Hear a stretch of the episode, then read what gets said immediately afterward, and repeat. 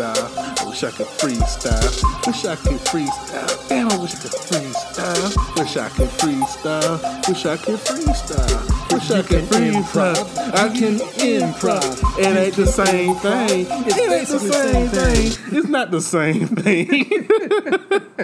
Folks, we were just enjoying how dope our new intro sounds, but and keep it, but we got that out the way. uh, welcome to another edition of Dropping That Culture with JD and AJ. I'm JD. I'm AJ. And tonight we're going to be doing something a little different from you. It is exactly one week away from Christmas, and we thought we uh try something uh, a little different for Give you. Give them a present. A little present. Yeah. Now, our main, our main collaboration together is as screenwriters. So what we're going to be doing tonight is we're basically going to have a live pitch session of different uh, different concepts, and we're going to hash them out together as writers. You know, kind of see what would be a good direction for said scenario. It could be some uh, weirdo shit like like we've been mentioning the what if series on Marvel. Uh, we're gonna be doing some what if scenarios for you guys tonight. But they're all based around primarily classic 1980s, 1990s um, productions or, or, or properties, rather. Um, you know, and I guess part of what got this going, because we have to, you know, give a shout out to the questions episode. Um, well, it was that Back to the Future prompt really got me thinking about it. Right. We were talking about how did Doc Brown and Marty meet. And we started having all that fun, kind of playing around with it. And the more we talked offline, well, and then I, you know, even before that, Yeah. sexual chocolate, right? Right. Randy Watson, the sexual chocolate that Yes. I, I'd written forever ago and I sent to you. And Mm-hmm. anyway, we thought this would be an interesting direction to take it. Yeah, yeah. And I read a little bit of it and I thought, wow, this is actually a pretty fun idea. So, you know, like I said, we're going to uh, go through that tonight and we're going to do uh, brainstorm different ideas, see how they sound. And uh, like I said, you folks can let us know what your feedback is on it. I'm pretty sure you'll enjoy it. But first off, we're going to get into some of our regular segments. Now, first off, uh, we're going to go with our first sponsor, which will be Belsaverse, located on Facebook and Instagram. Uh, Belsaverse is pretty much uh, becoming a home for pop culture for many uh, patrons on those particular sites. Uh, there's For those that are smart and in the know. Exactly. So there's a Belsaverse group on Facebook. There's also a Bels- Belsaverse page on Facebook, and there is a uh, Instagram Belsaverse page. Uh, like I said, we're getting a lot of followers, getting a lot of momentum. Uh, like I said, the Belsaverse uh, website is still in the works, and Yeah, I also heard something about that. Stop. the Belsaverse website is in the works, and also we still have uh, merchandise uh, to be sold on uh, Bels- uh, basically on Teespring.com. If you go to the Belsaverse store, you can get yourself some Belsaverse merch. Get it before you know it becomes you know passe and everybody starts to get it. You know what I'm saying? So, uh, really, I think it'd be a really good uh, little gift for the holidays. Like I said, we only Absolutely. got we got one week left, literally before Christmas. So, get somebody in your family something special, something fun, you know, and also uh, up until New Year's, we have a promo- promotion code going on right now. If you type in uh, Belser85, B E L S E R 85, you get 20% off of all apparel on uh, the uh, teespring.com uh, Belserverse page. So, like I said, go ahead, and get yourself some Belserverse merch. Great conversation starter, you know, so it helps out the show, you know. And uh, we also have another sponsor here. Well, that's an incredible value. That's I, right. I just I, I have to point that out before we even think about talking about U.S. hookers or anything thereof. Mm-hmm. But speaking of which, we do have USHooker.com is also supporting us. Uh, they're an awesome uh, source if you want to learn about rugby, uh, if you want to wear rugby around. Uh, you know, we're only six weeks away from kickoff season 2020, the third season for Major League Rugby. Uh, massive signings announced, bringing over some some guys from the South African team to play for the uh, uh, Old Glory in DC. It's going to be fantastic year. So get in on that sport because as soon as football ends, rugby begins, and you're going to want to have some gear so that you can show that you're in the know. Learn a little bit more. I mean, honestly, I used to. I grew up playing football. Uh, but I had a bunch of guys on my team that uh, were a bunch of uh, Samoan guys, all about the All Blacks. Uh, they taught me about rugby. I fell in love. It's super simple to learn, and uh, it's like going from boxing to MMA. You'll never turn back. U.S. Hooker. USHooker.com. I just and love it. and it does have our sense of humor mixed into a lot of the shirts. So Yeah. go for it. Yeah, man. All right, so we're gonna go ahead and get started with our first segment, which is more timely than ever right now. Seven Degrees of Eddie Murphy. Why do I say it's so timely? Because this coming weekend, this Saturday night, Eddie Murphy returns to SNL to host for the first time in well over thirty years. I think last damn time. the last time he hosted was like 1984, and I was like, Did he but attend the 40th anniversary? He attended it, but like, but he didn't. I know he didn't participate. yes, he was did. there. Yeah. Okay. Uh huh. Yeah, but uh, like I said, it's more timely than ever right now, and uh, basically what we're gonna do is like go ahead and pick out some uh, stars. We're gonna connect them uh, to Mr. Eddie Murphy within seven movies or less. Like I said, it's a variation of. Uh, I've, I've got I got a, I got two in mind. Uh, I'm gonna start off some I think probably be a little easier. Um, Gabriel Iglesias, Fluffy himself. Fluffy. Oh wow, Fluffy. Fluffy. Fluffy. He's done he's done enough movies. You should be able to connect him. Yeah, actually, I can. Yeah, yeah. I'm thinking. I'm thinking of one right now. All right, Uh, which way are we gonna go? where, where we're gonna go. You know what? We're gonna go. You know, Fluffy was in Magic Mike with Kevin Nash. Kevin Nash was in The Longest Yard with Chris Rock. Chris Rock was in Boomerang with Eddie Murphy. That's not the way I thought you were gonna go, but that was that was good enough. Kevin Nash. I, I figured you were probably gonna go through what was that? Uh, oh shoot, I'm blanking on the name of it. What was that? Uh, that movie with uh, all the the male strippers? Magic Mike. Yeah. That's, that's, Oh, is that what you said right exactly now? I what thought you said. scary movie. I'm no, sorry. no, Magic Mike. That's exactly what I said. so yeah, of you were course, of course, you would do it through Magic Mike. That that, that makes sense. Yeah. That's you've kind of worn that DVD out, yes. from what I recall. Yeah, I wore, yeah, I wore out my Magic Mike DVD. You know what I'm saying? Lips See, are, here I was, I was getting all mixed up on. it. lips are hips, man. okay, all right. So we got that one. Give me another one. Well, I've been thinking about Robert Duvall for a while. I think that one might be slightly more challenging, possibly. Hmm. Oh shoot, no, it's not. That'll be easy. Go for it. Yeah, I, I was just thinking about it. I, I think you could probably do it in three. I could do it in one. You could do it in one. Yeah, Robert Duvall was in Godfather 2 with Robert De Niro. Robert De Niro was in Showtime with Eddie Murphy. That's two. That was the way I thought. Because you have to start with the one to get to the two. Okay, okay, okay Right? so two. All right, fine. Right? Either way, I got it. Because otherwise it'd be like going like Ben Stiller and you'd be like, yeah, Tower Heist. right? Something like that. Um, all right, well. Jeez. All right, Audrey, Aubrey Hepburn. Audrey Hepburn. Yeah. I think we've done this before. Did we do Audrey? I don't remember doing Audrey. Audrey Hepburn. okay, uh, I mean, I had to look up Audrey Hepburn. Uh, I don't know. Other Oh, wait, than- you know what? We did because you went breakfast at Tiffany's. Yeah, yeah. That's uh, right, so that's did- right, Okay, that's okay, right, that's okay. right, that's so right. somebody else. Ah. I knew it sounded familiar. See, it's when I try to go deep when you when it gets thrown. Okay, uh, Peter Fonda. Peter Fonda. Yeah. Wow. you can get there pretty quick off of that one too. I think. Let's see, Peter Fonda. I can give you one other name, and you'll get there really quick. Uh. Huh. Uh. This is dead air. No, no, no, no, no, no, no. This, this ain't dead air. No, no. I want to make sure I, I get the proper thing here. Ah, that one. Okay. Uh, might not be what you were going for, but I found one. Uh, Peter Fonda was uh, in Ghost Rider with Nicolas Cage. Nicolas Cage was in. Uh, yeah, yeah, yeah, yeah, yeah, yeah. I'm going this route. All right, Nicolas Cage was in. Nicholas Cage I'm was in gonna, I'm, I'm, I'm gonna get it. I'm gonna get it. Shut up, shut up. I'm gonna get it. Okay, Nicolas Cage was in Face Off with John Travolta. John Travolta was in fucking. Look who's talking with Bruce Willis. Bruce Willis was in uh, Die Hard with a Vengeance with Sam Jackson. Sam Jackson was in Coming to America with Eddie Murphy. There you go. See, you know the way I, w- I would have thought you would have gone. Uh-huh. You can get there through Jack Nicholson. You just do uh, Easy Rider. That's Peter. That's probably Peter Fonda's best known film, especially people. Yeah, yeah, no, yeah. I'm trying to think of through Jack though. Uh, okay, you you do it then. Okay, so you, uh, you said you suggested Jack. Like, go for it. Well, if you're gonna do Jack, then probably go over to Adam Sandler in uh, Anger Management. Adam Sandler was in The Longest Yard with Chris Rock. Chris Rock, Boomerang. That's the way I would have gone. Oh, okay. Oh, okay. Okay. I see, I see what you're doing. Because Jack Jack definitely did a lot more poppy stuff, especially later on. Whereas like Peter Fonda was always more the indie guy. like with the exception of Ghost Rider, of course. But like, I mean, and, I, and I'm saying '90s stuff because like his earlier stuff was I mean, pop culture as hell, right? Right. Um, and in fact, that's the same reason why. Uh, oh shoot, what's his name? Um, damn it, his his name just flew out of my brain. Uh, Dennis Hopper.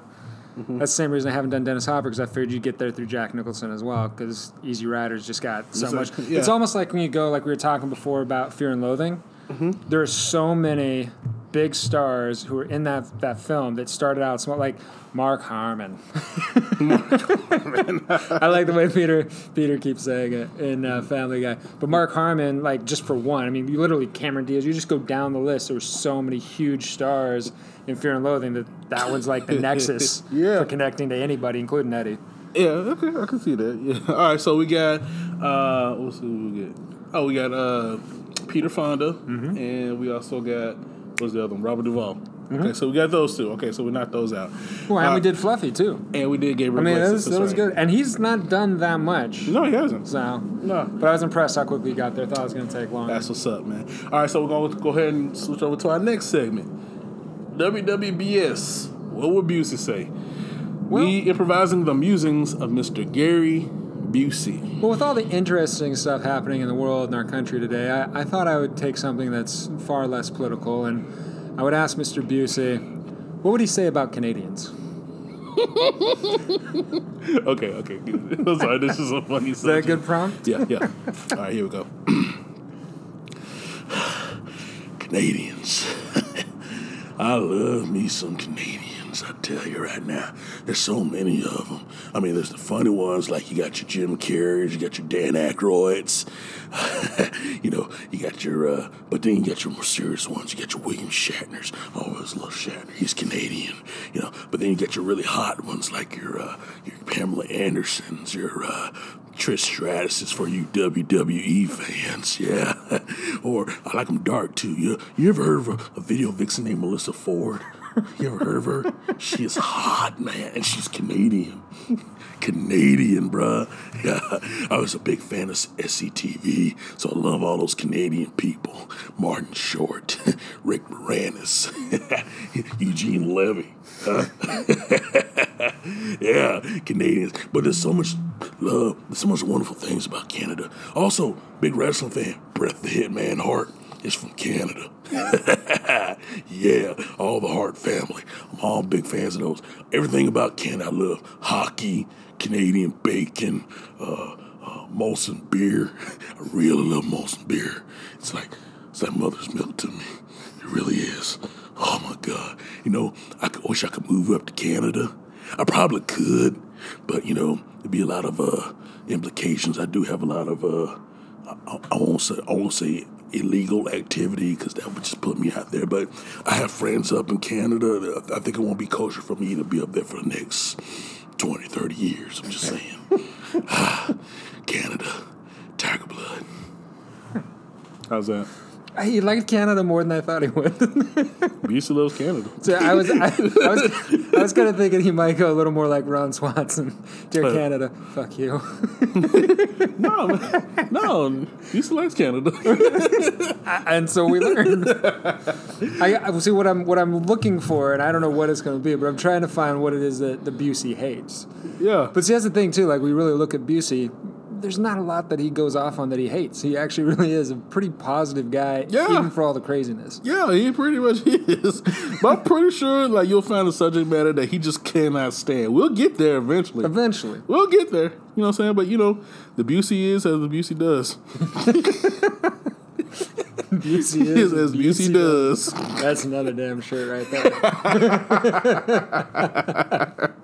All right, now let's get to another favorite segment here on the show, which we named last week. Dropping that news. I wish we had some. Like, good. I wish we had some kind of news prompt.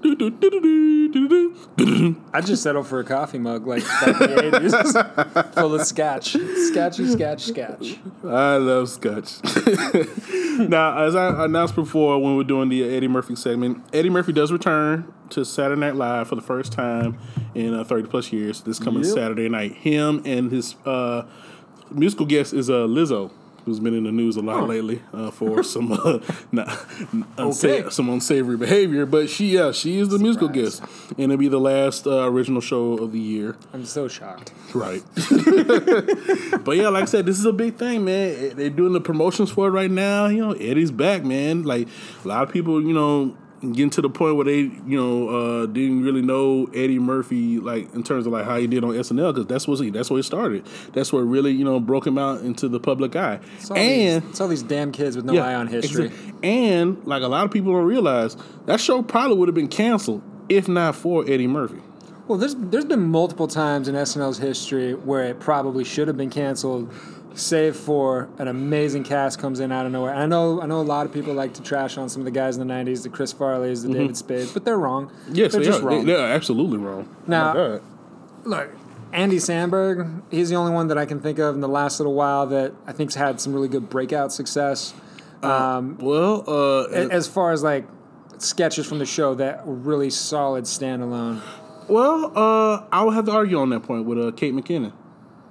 Which give, give me one. Okay, uh, well, one recurring skit that she has is like she plays like this uh, redneck uh, getting abducted by aliens, like at random times. They bring uh, they bring the skit back because it's so fucking funny because it's basically her just improvising this redneck and talking about like uh, she's always talking about like uh, vaginal things and like things, things that the aliens do to her in terms of like probing her. So like they- they're uh, touching on my cute suit and my uh, my my uh, my butter cutter. Like she, she like she Okay, keeps- I know that sounds interesting. yeah, it's fucking, it's fucking hilarious, bro. All right, And so I'll, she- I'll watch that because I haven't seen that one. Yeah. the last one that anyone actually here's what I'll say. The Mm-hmm. last one anyone sent me because I, I got you know this you and I have talked about it before. I got Mm-hmm. I got really bummed out and and kind of off SNL Mm-hmm. back when uh, it was a Lindsay Lohan. This is like fucking forever ago in college.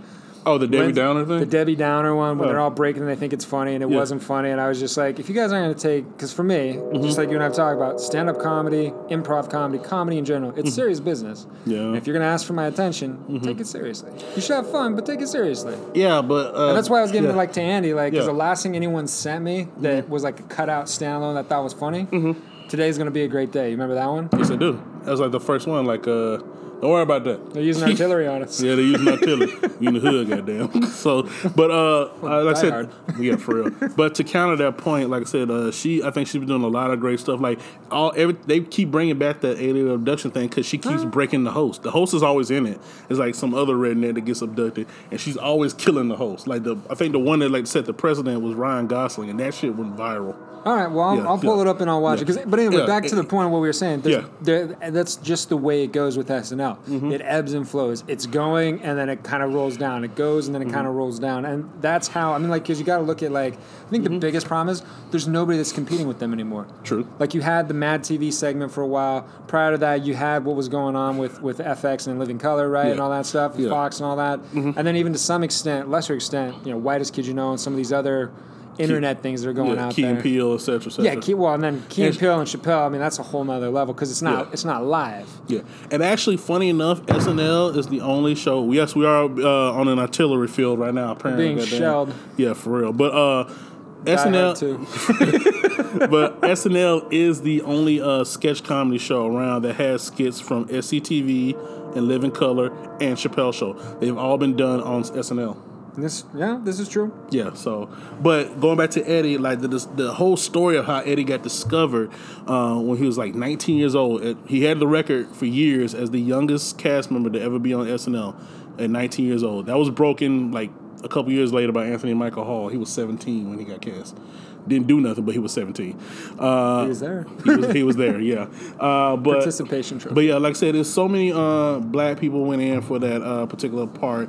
Uh, it's like uh, Eddie was talking about it in like his uh, inside there at the studio. There's like people from Broadway, different stand-up comedians.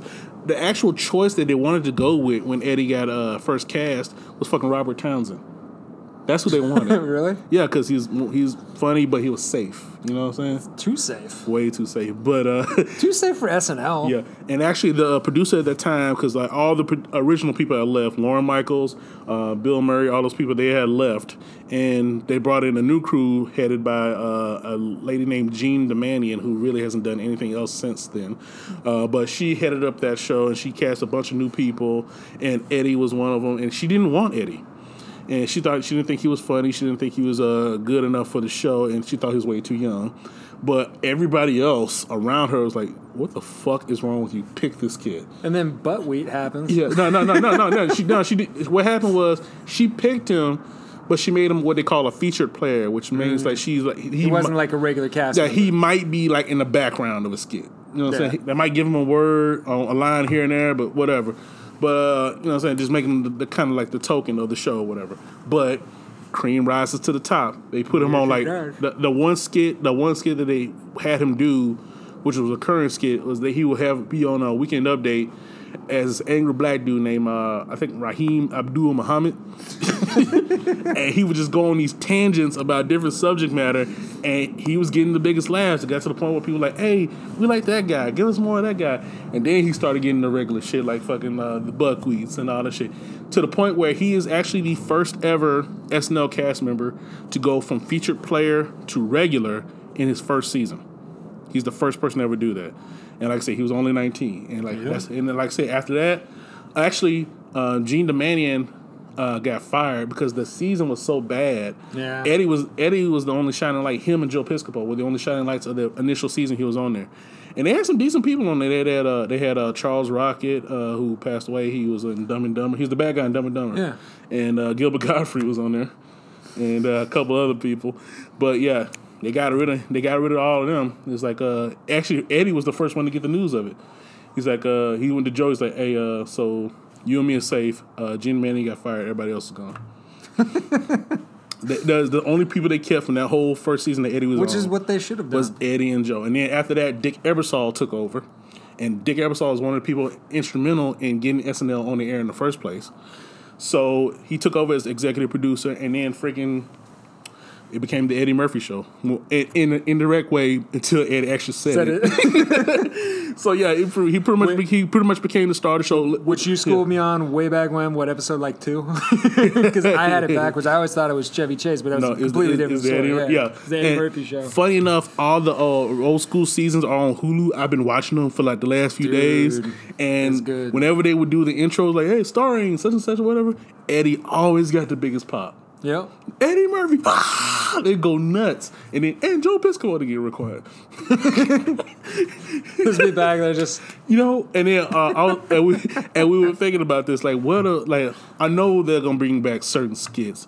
I know how SNL does in recent years, like when certain big stars come on there, if they have like a huge menagerie of characters, they're gonna, revive. no, what they're gonna do is they're gonna do. They have a sketch called the Family Reunion, where like said star goes to a family reunion, and all the family members are the cast members playing his characters.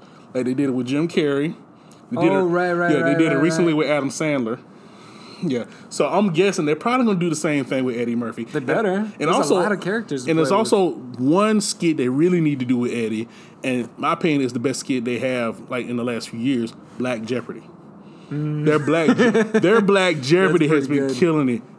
Fucking Black Jeopardy with Eddie Murphy has to happen, and I know they're gonna be doing like Mr. Robinson's Neighborhood because of the whole. There's a big thing about Mr. Rogers right now. You know, the movie is coming out, and the documentary they just had like within the last year. Yeah, so Mr. Robinson's Neighborhood is a given. He want and he he's gone on record say he wants to bring like bring back Gumby and Velvet Jones, and so I'm really excited to see what they're gonna do, man. I- Yeah, I'm I'm cautiously optimistic. yeah. I haven't wa- I honestly I haven't watched an entire episode of SNL since that Debbie Downer incident. Wow. That's I've wild. seen Yeah. I've seen sketches here and there, but I, I They've just, had- they've they had haven't gen- been able to get me. I will sit down for Eddie. They've had generations of people since then. Oh, I know. Yeah. It was that it was that upsetting to me Wow. because I dude I used to be religious about that shit. Yeah. I I found I remember I watched season one when I Uh-huh. was like fifteen maybe fourteen, and Right. I was just like, oh my gosh, because I'd grown up watching mostly like. Honestly, like in Living Color, reruns on FX all the time, Mad TV, all that stuff, Fire Marshal Bill. Yeah. Dude, I went to school one year. Don't get it twisted. I didn't go in blackface, but I went as Homie the Clown. Okay, good. I'm not that stupid. I'm, I'm even I'm, I'm- even I'm, I'm very happy you clarified that. even even at 10 i was smart enough to know that's not a good idea not a good justin idea trudeau in canada no dude you were way too fucking old for that shit i knew at 10 that was a bad idea you if you want to be it Yeah. be homie the clown but you know, come on. Be, like, be yourself. be yourself. Be Come on. yourself. But anyway, I love, love, love stand up comedy or Yeah. stand up comedy and improv comedy. Like that's that's my jam. So I was. Mm-hmm. religious every Saturday. I was sitting down watching SNL. Okay. Until they burned me. Gotcha. But uh, also another uh, fun fact about Eddie: Eddie is the first and to date only cast member to ever host the show while still a cast member. Nobody else has ever done that. Oh shit, that's right. He's the only one that's ever done that. Well, it's because it was so close with his big breakout and everything. That's I, people. Yeah, he- I forget that He was already the biggest star on the show, and then 48 Hours had just come out, and it was a huge hit. because normally, and Yeah. Mm-hmm. it's because it's so weird. Because normally, once they have their movie breakouts, they, they leave the show. Like I mean, Chevy was gone after the first year. Yeah. right? Because he started getting the movies and all that stuff, and so he was a breakout. And so, yeah, that, that's right. I totally forgot that about he- Eddie. yeah, Eddie had. He was still yeah. on. No, Eddie did had 48 hours, uh, trading places, and the first beginning of Beverly Hills Cop while still on the show. Okay, so uh, You know what? And that's good. That's actually that speaks very highly of Eddie Yes. that he didn't just bail on him. no, no, he like fucking he knew where his bread was buttered. He's like a young guy. Yeah, he's a, he got a couple Well, of movies. it's smart from a business standpoint, Yeah. but it's also like it's an honorable thing because it's Yes. like I mean he's still dancing with who brung him, right? I mean Exactly. that's that's how he got there. So he, Yeah. he gave him more than what they they really would do. So the story of him hosting was that he uh, is actually supposed to be Nick Nolte. But, Okay. uh, but but as we are well aware, Nick Nolte has some substance abuse issues. Really? And was yeah right. and apparently was too inebriated to host. So uh, they quickly they, they quickly made an audible, and they got Eddie because the fact that they were in forty eight hours together. So it's like we are. and then he Trade actually, one for the yeah, other. he actually said- Producer's still happy. I remember he says it in his monologue. He's like, "Yeah, uh, so Nick Nolte was supposed to uh, come here and uh, host tonight. Yeah, he's uh, such a good guy, you know. And I mean, it's the kind of guy he was. Um, you can say that, but uh, like he uh, uh, he he came to the show and then he vomited on my shirt. So uh, yeah, uh, Nick is too sick to do the show. Now I know you folks tune in to see one of the stars of Forty Eight Hours host the show, and you're going to see one because. I'm a host the show, and then he busts out with the line again, made it a controversial line. Live from New York, it's the Eddie Murphy show. and well, then they he was big enough to get away with it. yeah, and then I remember the the the uh, musical guest was Lionel Richie. it was a weird. I, I watched that show. It was a weird show, and then at the very end, when Eddie's doing his monologue, you get a surprise appearance from Steve Martin. He's like, "Wait, wait a minute, wait a minute. He does some shit like I was supposed to host the show. Like you know, I heard oh somebody uh got on the show. I usually come in and host the show because he had hosted so many times. Yeah. Like, I usually come in when they couldn't call me. Well, excuse me, and he just walks away. It's really funny. And it's just there like looking at this fool. it's really funny to watch, man.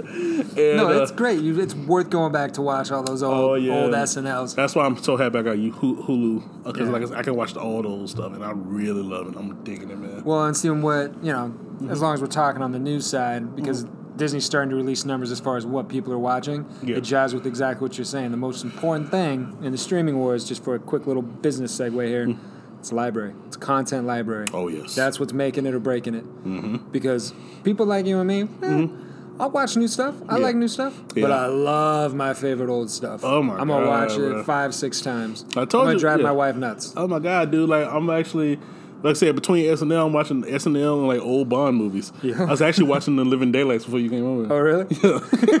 Yeah. To, uh, back, back to my Timothy Dalton thing. yeah, yeah. Which you still are gonna have some explaining to I don't give a fuck. All right, so we got the Eddie thing out of the way. Eddie's coming out on this Saturday. Go watch it. I know I am. and and I'm making my return for the first time in ooh, To what? almost 15 years. To what? Yeah, it's, it's, been a minute. It's hands down gonna be the highest rated show they've done at least all year. It's very much so. Possibly, possibly longer than that. Well, the Dave Chappelle show was pretty uh, highly rated too, so that was a really good show. Yeah, but see, what you're gonna get with this that you didn't get with Dave Chappelle is you'll get some of the younger guys like us that are comedy fans who followed it back for Chappelle, but you're gonna get our parents coming back for Eddie. That's true. That's true. I'll give you that. Okay. So uh, since you brought up Disney Plus and all the streaming stuff, uh, it was announced a while back that uh, Marvel's going to be doing some Disney Plus shows on uh, Dis- on uh, Disney Plus, and they're going to be going into the uh, another section of the MCU. Now, uh, one of the shows they recently announced, in like a little bunch of uh, shows that you know uh, that were like just brought up out of nowhere, was uh, She Hulk. Uh, basically, the basically the uh, comic book adventures of uh, the the Incredible Hulk's cousin Jennifer Walters, who uh, the origin story was that she was a lawyer. She was working on this big mob case. Her cousin Bruce visits her while he's on the run just to see her because he misses her. She gets gunned course. down. She gets gunned down, and uh, he brings her to a hospital. But unfortunately, she her injuries are so grave that she require she requires a blood transfusion from a known relative. And he is the only one in the vicinity, so he gives Gives her a the transfusion of his gamma irradiated blood, and she becomes a female version of the Incredible Hulk. The initially the the Savage She Hulk, which became the Sensational She Hulk, and the comic book itself was revolutionary because of the fact it was the fir- one of the first comic books where the character, like just like Moonlight, like we talked about last week, on a character who actually talked to the fourth, who uh, broke the fourth wall and talked Oh, to the talked to the actual reader. She Hulk was one of the first ones to do that. So it was a very, uh, very uh, intro- uh, inno- innovative in that particular thing. Now, in terms of actresses that they have in mind for She Hulk, now this has been corroborated by several sites. Uh, the front runner right now, and I'll give you a guess. Name the only female UFC Hall of Famer. Natalie Portman. Uh, you're close. uh, Ronda Rousey. Yeah, no, Ronda it's gonna be Rousey. Uh, apparently, she's the front runner right now She's play too tiny. to play She Hulk. She is the front runner. I mean, look, she's she's got a great personality, Mm-hmm. a hell of a fighter. I'd never want to go up against her at all. no, no. But Chyna. I mean, if she wasn't dead, I, I, was- I, was- just want to say no. it needs uh, to be somebody who's built more like her. You need the Actually, size. actually, uh, she she did do She Hulk, but not in the way you would think. Okay. I, I, don't really want to go into that on this podcast, but she has played She Hulk, just not in the kind of videos that are appropriate for children. okay. Okay, I mean, actually, but here's the thing. See, if you're and gonna I do, and I actually watched it. It was crazy. I'm sure you did. if we're gonna do if we're gonna do this whole She-Hulk thing, though, Mm-hmm. you've got one or two ways you can go. Right? You can go the Lou Ferrigno. This is when you turn into the Hulk side of things, Mm-hmm. where it's exaggerated, but it's not over the top. It's more realistic, like the old TV show. Mm-hmm. I don't get I don't get the casting of Ronda Rousey because if you're going to do it the other way, right, then it becomes like the you know Mark Ruffalo, where then you turn into the animated character. Mm-hmm. And, and again, maybe she's a great actress, and I haven't seen it, but what is I don't get the value of having somebody who's like known for beating people's asses, and who's not gigantic, playing this character that goes from being a normal, like Ed Norton looking kind of a person to like this beast. yeah, That's where I get a little lost on it. But like I said, she's the front runner right now. They just announced it recently. Has she been doing UFC? Uh, no, she actually she was on the WWE for about a year, and she actually uh, made history this past year. She Uh, should stick in the. WWE. She she did really well. Actually, she's the first woman ever to headline. She I mean b- I mean being the main event of a WrestleMania. She's the first one. Her, uh, chick named Becky Lynch, and Ric Flair's daughter Charlotte Flair. She should stick in there. I think that's a good spot for her. Yeah, she did great. Actually, she uh, like I said, she There's got good money in that. yeah, great money for her. Is she is she heel?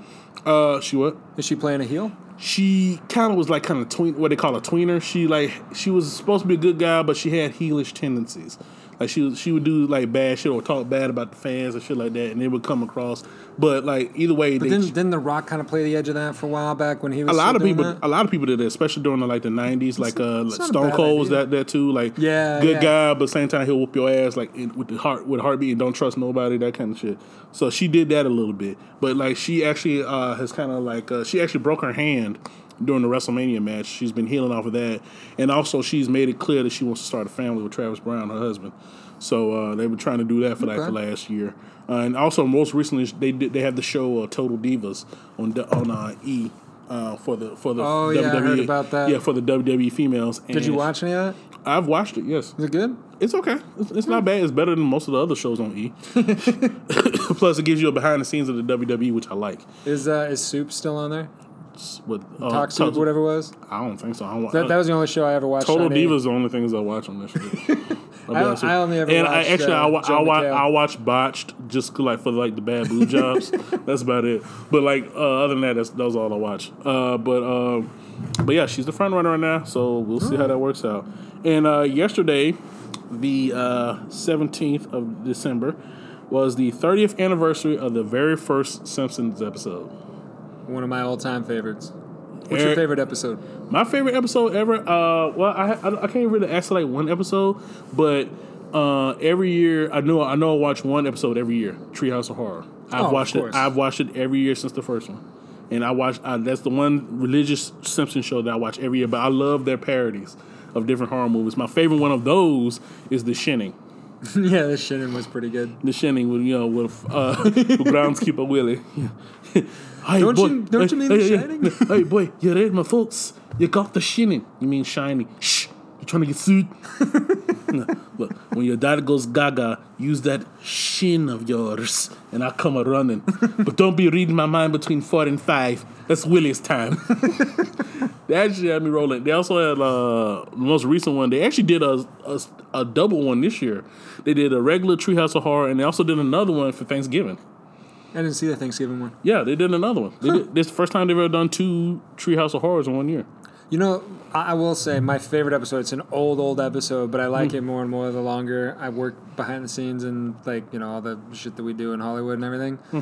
There's this episode where Bart becomes uh, Krusty the Clown's assistant. Yeah. And when he starts off, he's standing back behind behind stage next to uh, this grip or like a teamster or something. And he goes, Mm-hmm. "Wow, we're the luckiest people in the world." And the teamster goes, "I wish I was dead." and then he's going through all this stuff. He's trying to show people his name in the credits, and like he can't even read it because it's going on the TV too fast. And like you know, the bullies are beating him up and everything. And by the end of the episode, some kid's like, "Wow, do you really work with Krusty the Clown?" He goes. I wish I was dead. So it really, it really got to him. You know what I'm saying? oh yeah, well, but that's what was great about it because it was just it was so spot on. Yes, it was. Yeah. All right. Uh, if I had to put down to one episode, I forgot the name of the episode, but it was when uh, it was when uh, ground. Oh, what's the name? Shot Sideshow Bob married Bart's aunt. oh, that's a good one. Yeah, and then like, and then tried to kill her, and then Bart actually ends up solving the case. Like, yeah, he's trying to kill you to get like trying to kill you to get some insurance, Insurance, or something yeah, like that. whatever it was. Yeah, and Sideshow Bob and put, put some weight. That probably would be my favorite singular Simpsons episode. So, Well, and, and there's so much to choose from. And I got to say, I know a lot of people, it was mixed reviews as far as the movie goes. I was actually pretty happy with it overall. it was okay. I mean, it, was, I- I- it was decent. didn't blow me away. Uh, another thing, since we're talking about movies, uh, the biggest movie that's coming out, uh, actually this weekend, it comes out tomorrow, Star Wars: Rise of Skywalker. Now, I'm one of those uh, social media type people where I like to go on like, the different sites or whatever and YouTube channels just to kind of get a feel of what the movie's going to be from like different other uh, YouTubers and people like that. People whose actually whose opinion I actually do agree with. Like there's only a few that I subscribe to, and like like usually because of the fact they have really good opinions about these type of things.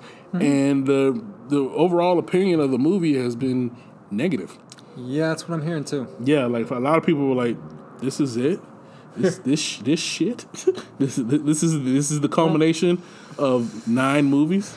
Well, at a certain point, I think every filmmaker who touches the Star Star Wars uh, franchise has to make Return of the Jedi. Or, or Attack of the Clones, Just that one shit movie. or The Phantom Menace. I about to, I, yeah, I about to say. like at a certain point, like you, they can't all be home runs. The fact that the mm-hmm. fact that they had as many as they have that have gone so well, and that the Mandalorian is doing so well, yeah. what do you expect? I mean, you, there's not enough talent to go around. Speaking of which, the last episode just came out. Well, the next episode came out. The penultimate episode came out today on it, and I believe the next episode comes out Friday for the season finale of the uh, Mandalorian. And it looks good. Like uh, the the one the episode they showed tonight was really really good. So that's the one thing about Star Wars this year that I know for a fact is good is the Mandalorian that I've enjoyed every single episode of that show so far.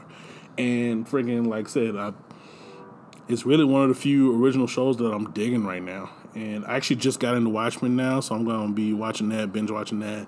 Uh, that one just had its season finale, and I and a lot of people telling me it's mind blowing. I'm on the first episode, and I'm loving it. So I'm I'm, I'm gonna get through that. Good. Yeah, and uh, I'm trying to think of it. Oh yeah, also they just released uh, a first look at the new Bill and Ted. Bill and Ted Three. Bill and Ted Face the Music. They are they're definitely. I mean, they're showing their age more. Yeah, they are. They're, they're embracing the age, man. Like, they're both in their fifties now. Mm-hmm. Yeah, it's been a long time since the last Bill and Ted movie. Bill and Ted's Bogus Journey. They're they're still Yeah. looking like they're playing the same And, and the thing about it is, I love the Bill and Ted movies, man. it's it's almost like it's almost like a like a, a sequel version of like Encino Man or something. Yeah.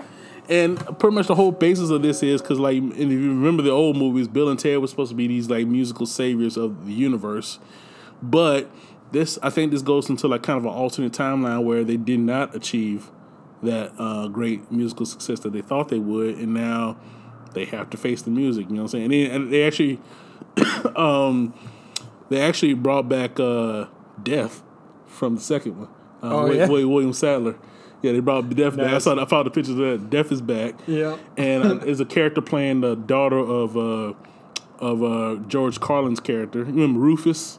Oh yeah, yeah, yeah, yeah, yeah. Well, Rufus has since passed away, uh, but like they're gonna have a character to play his daughter, uh, telling Bill and Ted that yeah, y'all need to get y'all shit together. Y'all supposed to be the saviors and you're not. That kind of thing. Yeah. All right, so they got that. They showed the first first couple pictures uh, like a, a day or two ago, and like I said, both Alex Winter and Keanu Reeves still look great. Yeah.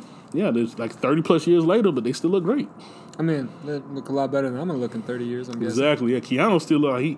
I, mean, I don't even, I don't even have as much hair as I had five years ago. Keanu is almost 60 years old. He looks like at least like 30, 32 at most. well, having a couple, you know, hundred million dollars to do that for you. Yeah, and then plus he's like half Asian, so there's that. Mm-hmm. Asian don't crack, man. I'm just saying. All right, so we got Good genetics is good genetics. Good man. genetics is good genetics, bro. And also, this is uh, one in- announcement that I found really interesting. 50 Cent is going to be uh, producing the animated superhero show uh, based on this one concept of uh, pretty much hip hop remixes of DC Comics characters, which I thought was really, really dope. Now, uh, if you're a big fan of like uh, comics and hip hop, like myself, they uh, usually come out with like variants of different uh, covers or like uh, variants of different characters of uh, in both Marvel and DC. In recent years, they did a bunch of them for Marvel, where basically they did like remixes of like classic hip hop covers, but with Marvel characters. Like they've done ones with like you know, uh, like the Nas cover. They did like the Public Enemy cover, the Makaveli cover, Tupac cover, Biggie cover with like superheroes and shit, and it looks great. So this is gonna be a whole squad of actual like you know DC remixes. So it's gonna be a hip hop Green Lantern. It's gonna be a hip hop. I think it's a killer idea. Yeah, and the name of the uh, actual uh, group is the Trill League. And Trill, for those of you who don't know, is a southern thing for like this is dope. This is Trill. You know what I'm saying? That's just another one of those hip hop words. I'm I'm hopeful this is going to go a lot better than his uh, foray into feature films. yeah. This is just a little too campy. You know, he had a weird. There was a weird announcement. Thank you for bringing that up. There was a weird announcement. I remember years ago where they're saying that they were trying to do a re, uh, a remake of Dr. Jekyll and Mr. Hyde with Forest Whitaker and Fifty Cent. I know. And I remember, and I yeah yeah yeah, and I remember that persisted for a while.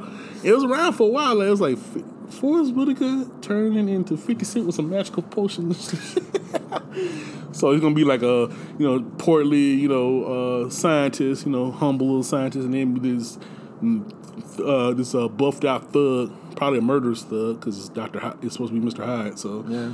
yeah, so all his bad and seriously probably be fucking bunch of bitches, killing folks, you know, just all the bad black stereotypes as Mr. Hyde. Um, but yeah, that, I, I'm, I remember that. better that it didn't get made. Yeah, but so but yeah, this actual show is going to be on the uh, new streaming service uh, QB. And, oh, okay. Yeah, and Or actually, uh, the Quibi. Quibi or QB or whatever. whatever. Q U I B I. That's it, Yeah, yeah. yeah, yeah. I think. And- yeah, I've heard it both ways. Yeah, funny enough, I actually had an audition for them a couple days ago for some other show they're doing.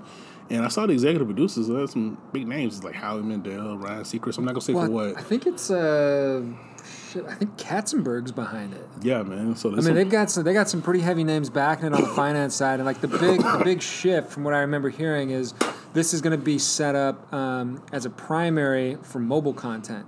Oh nice. So there, so, or, or at least there's a component of the business that's focusing on uh, primarily mobile content. So that's a huge part of it. In fact, I've it's been crazy. I've been talking to uh, different you know new alums that are coming out uh, out of uh, Chapman, and a lot of those those guys are landing entry level gigs over there. And in fact, I think we even have. Uh, I think there's at least one guy who who's a recent grad, who's uh, a cinematographer for some. Uh, I think it's a thriller or a horror that they've got that's designed specifically for mobile mobile content. He said. So it's uh, it's an interesting interesting idea. interesting way they're going. Oh, okay. I'm sorry. Uh, I just What you reading? I'm reading. I have an audition tomorrow actually, and uh, uh, they give me Oh. Break some, a leg. They, thank you very much. And they give me some sides and some info in terms of who's uh, directing it and all of that. And the director is somebody that I'm a fan of. Well, good. So It's always nice when you actually get to, uh, you know, say that you're a fan of their work and mean it. okay. Instead of be one of those guys that comes in and is like, oh, yeah, I, I love this, you know, and then you end up doing the Tobias. One question Am, am, am I concerned about the fire for, for those around me, or am I just trying to be brave? It- it's a fire sale. Because we've, we've all been in those. It's a actual Bullshit. Yeah, it's a concept, not an actual fire. Yeah. okay, good. Or when they, well, I love your work. You've never seen anything I've done. This is my first film. I've been in those two, Where I'm just like, there's no way you've seen. Really, you were at you were at the uh, the the the Poland Film Festival. The only time this played ever in public. You're right. it's so silly. All right, so that's pretty much Anyway. dropping uh, dropping that news over there. Dropping that news. Stop it. You said you wanted to have some kind of a stinger. I'm just. That's that's all I wanted. Oh, okay. All right, now we're gonna actually get into the uh, meat and potatoes of this particular podcast, our pitch session. Now, the first one that we're gonna go over is actually one that you brought up that kind of initiated my little uh, interest in this. Uh, my friend here, AJ, did a uh, work a treatment pretty much of a proposed movie for a character from the Coming to America films, Randy Watson. And the title of it is Sexual Chocolate, the Randy Watson story. Mm-hmm. Basically, this story would be a throwback mockumentary that builds on a relationship between Randy Watson and Reverend Brown from Coming to America. Now, this is, I'm, just, I'm gonna read off some of your notes. Please do. All right. Now, over the past two decades, Randy Watson and Sexual Chocolate have left New York to pursue their dreams of becoming international stars, eventually leading to a shithole bar in Reno where they're preparing to record their sophomore album. Conversely, uh, Reverend Brown's ministry has continued to grow. He has recently retired from the ministry in Queens to pursue a second career as an evangelist and community organizer. As part of his new ministry, he has decided to create a documentary highlighting some of the more successful members of his former congregation. Now, as cameras roll, Randy Watson and the Sexual Chocolate crew uh, begins, soon begins to overshadow the religious and civic nature of of the particular project. Now, tonally, this is supposed to be a broad spectrum situational comedy uh, that, while leading, while that drawn on beloved characters from Coming to America, easily stands alone as a ridiculous caricature of Americana.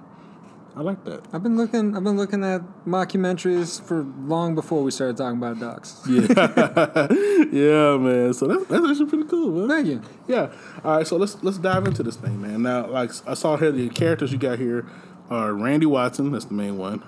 Randy Watson, Played by Eddie Murphy. Murphy, and Reverend Brown, played by Arsenio Hall. So you, from the looks of it, it looks like you want uh, Reverend Brown to be more like a kind of like an Al Sharpton, just just just. Yeah, just some, some along that line. Oh my god! and let's see, like, uh, I'm trying to see what uh, would you want a Randy Watson to be now? R- Randy Randy Watson's sort of like a, a really bad, weird spin-off of of a, a John Lennon, or at least he he thinks he thinks he's a John Lennon. I think I'm a John Lennon. But it's been 20 years since they performed in Coming to America, and they Yeah. haven't even released their second album. so so that kind of shows you uh, just the challenges that the sexual chocolates. have Okay, now going in terms of time frame. Now, um, you would you want this to be like modern day, like right now? yeah, right or- now, right okay. now in a shithole bar in Reno. And would he still be having a Jheri curl? Oh yeah, he looks exactly the same. Everybody in the band looks exactly the same as they're working on this. Everybody still got them crazy hairstyles from the 80s. Mm-hmm. That's dope. If it works, don't mess with it. like I keep telling you, man, Randy, Randy Watson in 1988 looks exactly like my dad in 1988. Jheri curl and everything. In fact, he has the only remaining case of Soul Glo in the country. he went and bought them out, and he heard they're going out of business. so I have all the soul glo. I have all the soul glo available right now. He just like, oh, excuse me, while he's doing his interview. exactly. constantly spraying himself down like fucking like what's his name, Jared Curl in uh in uh in, Ho- in uh, Hollywood Shuffle. Oh yeah, yeah, King yeah. Never Wins character, Jared Curl. and he have that, have- oh! With curl dried up. Oh, please, please, please, please give me.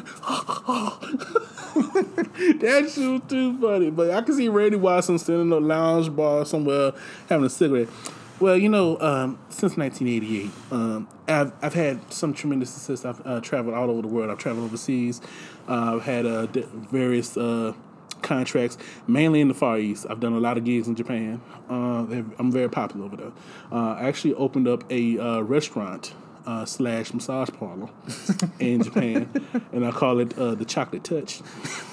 and I ran and I ran it for many many years. It was very very very popular, but unfortunately it was uh, subject to uh, some sort of police raid. I, I really don't know the details, and nor, nor can I disclose them legally. But um, and since and since then, I've I thought about the the actual conditions that would lead to my United States return. Now I'm thinking you know, in in recent years, there have been a lot of soul revues. Know, there have been a lot of tours like different groups like uh, Morris Day and the Time and the SOS Band and things of that nature. Now, I'm thinking myself, and Sexual Chocolate, going on tour one more time. Uh, basically, seeing the country, letting the country see us, seeing the wonderful group that we are. And uh, also, I get residual. I still get residuals from uh, my episode of That's My Mama. So So, uh, are you planning on trying to win a, uh, a Soul Train award? Is that in your future or a Grammy? That would be wonderful. Soul Train Award would be wonderful. I, I, I felt I deserved the Soul Train Award for well over 30 years now. Especially for my uh, wonderful rendition of uh, The Greatest Love of All, which is originally sung by George Benson for the film The Greatest by uh, about Muhammad Ali. Okay. Now, uh, a lot of people think that Whitney Houston's version is the greatest version of all. I personally think that mine is so authentic, it's so special because I still get emails about it to this day. And it was done basically in a wonderful little uh, parlor in, uh, oh, I call it a parlor, but it's actually just a little auditorium that they had in Queens, New York uh, in 1988. Only did one time. Only did it one time. This is this isn't bad. This isn't half bad. I like, I like the way it's going. yeah, yeah, I only did it one time. Uh, It wasn't it wasn't bad at all. It was actually a wonderful experience. Got a lot of exposure from. Apparently, there's some some some sort of African royalty in the crowd. Uh, I never actually verified that, but uh, I have heard rumors of that so far. And also, it was sponsored by a wonderful restaurant in Queens known as McDowell's. Now, I'm not exactly sure if that restaurant is still in business right now, but if it is, I'm sure they'll be clamoring for a sponsorship on our particular tour. I mean, we've had a relationship before. and they, um, obviously, they see Star Power. They know Star Power when they see it, so they would want to get a, get ahead on this and grab onto the, the lightning rod that is Randy Watson and Sexual Chocolate. So now one of the other things I had going, Randy Watson has been shacked up with what they referred to as the ugly girl, which was the Arsenio Hall girl, for the past thirty years or twenty. The years, one from the whatever it was. club? One from the club, and. and as the uh, as the documentary mockumentary is developing, they gotta, break I gotta, up. I gotta do it. I gotta do it. Well, hold on. They, but I want you to know. So they've been together for a long time, but then they hit this this point Okay. where they break up because the Yoko of Yeah. the situation shows Yeah. up in Coco de Milo, oh, Coco de Milo. who is marginally better looking and about ten years older. Oh, wow. Okay, and so Mm-hmm. go ahead, play with that. That's that's where we are going with that one. Well, so we're just go ahead and go with the ugly girl. Ugly girl. We start with the other girl, but just so you know, I wanna I wanna know as well about Yeah. why you left her. You know, I, you know, I stayed with Randy for many years. Wait, now this is the ugly girl talking. This is the ugly girl okay, talking. I thought you were still No, gonna no, no, no, no, no, no, Randy no, no, no, no. other- I'm gonna do, I'm gonna do Alright, that girl. I stayed with Randy for many years. We toured all around the world together. I met him one night in a particular nightclub in Queens, New York. I'd had some marginal success with several other members of uh, the male community in that particular area. Now I met up with these wonderful, um, handsome, handsome um, African men, and they were they were they were clamoring to get my attention, and I was going to tear them apart, both of them. That's how I roll. And then, like a like a knight in shining armor, there he was, Randy Watson, in all his beautiful glory. His his hair shimmered in the night, and then his beautiful velour suit. He was so so handsome. We made love in the bathroom as soon as I saw him. At least three times. Just that night. We shacked up for many, many years. But as the saying goes, nothing lasts forever. Unfortunately for me, he shacked up with a little trollop by the name of Coco DeMilo. and let me tell you about Coco DeMilo. She is no beauty. Not like me. That's, that's, that's, that's, It's not, it's not bad. I like Yeah, yeah, yeah. I like where you're going with that. yeah, that's cool. Well, so anyway, so he Mm-hmm. he ends up hooking up with her, and then once he gets with Coco de Milo, Mm-hmm. Suddenly his brilliance just comes out, and he's she is his muse, and he's able to write like he's never written before. Mm-hmm. So he stays up all night for three days, and he writes the remaining seven songs, which total out to four and a half hours, mm-hmm. because that's just how long his songs are. You know what would be a good song uh, for Randy Watson? I don't know if you heard Bruno Mars's last album, but he had one on there called uh, "Calling Out My Lovelies," and it's very reminiscent, like Yeah. old school like R and B. Like the lyrics are like, "Honey, I'm fly to fly to be on standby, Maybe it's like uh, maybe maybe what it ends up sending me straight to voicemail." Sugar, what the hell? Girl, you ought to be ashamed playing these childish games. But it's got to be like it's got to be like a really bad rip off version of it. Okay. Because the lyrics are, I got Alicia waiting, Aisha waiting, all the Ishas waiting on me. So why you contemplating, player hating? If this is how it's gonna be, I'm calling all my lovelies, calling all my lovelies. Because I can't get in here's like a three part harmony thing. I can't really do it. Yeah. But yeah, the song like that, just a really bad, awful like R and Yeah. Song. Yeah, I, I, I feel you on that. So and yeah. then she's getting in there, and like I said, she's the Yoko, she's the foil. So everything's starting to fall apart with the band. Mm-hmm.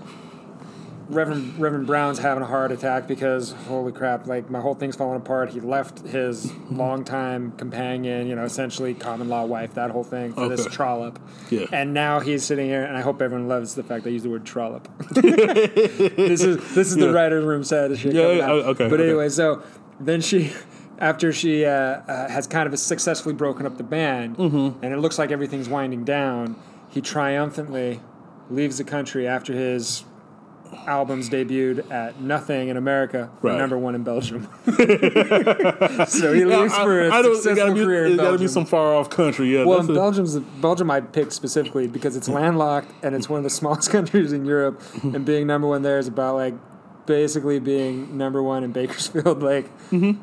Nobody cares. Nobody cares. Nobody cares. but he has some semblance of success, so there's a lot of room for I- some really yeah, good I, fun. am looking at your thing like the Bel- stuff Belgian tour. his Belgian, his triumphant Belgian tour. His triumphant Belgian tour. Well, and then and then if you want, you can even kind of have a wink and a nod, and uh, the the whole thing could be um, sponsored by uh, Roscoe's or because there's waffles. or we're doing a special engagement in Zamunda. Yeah, we could do that too. We're doing a special engagement in Zamunda.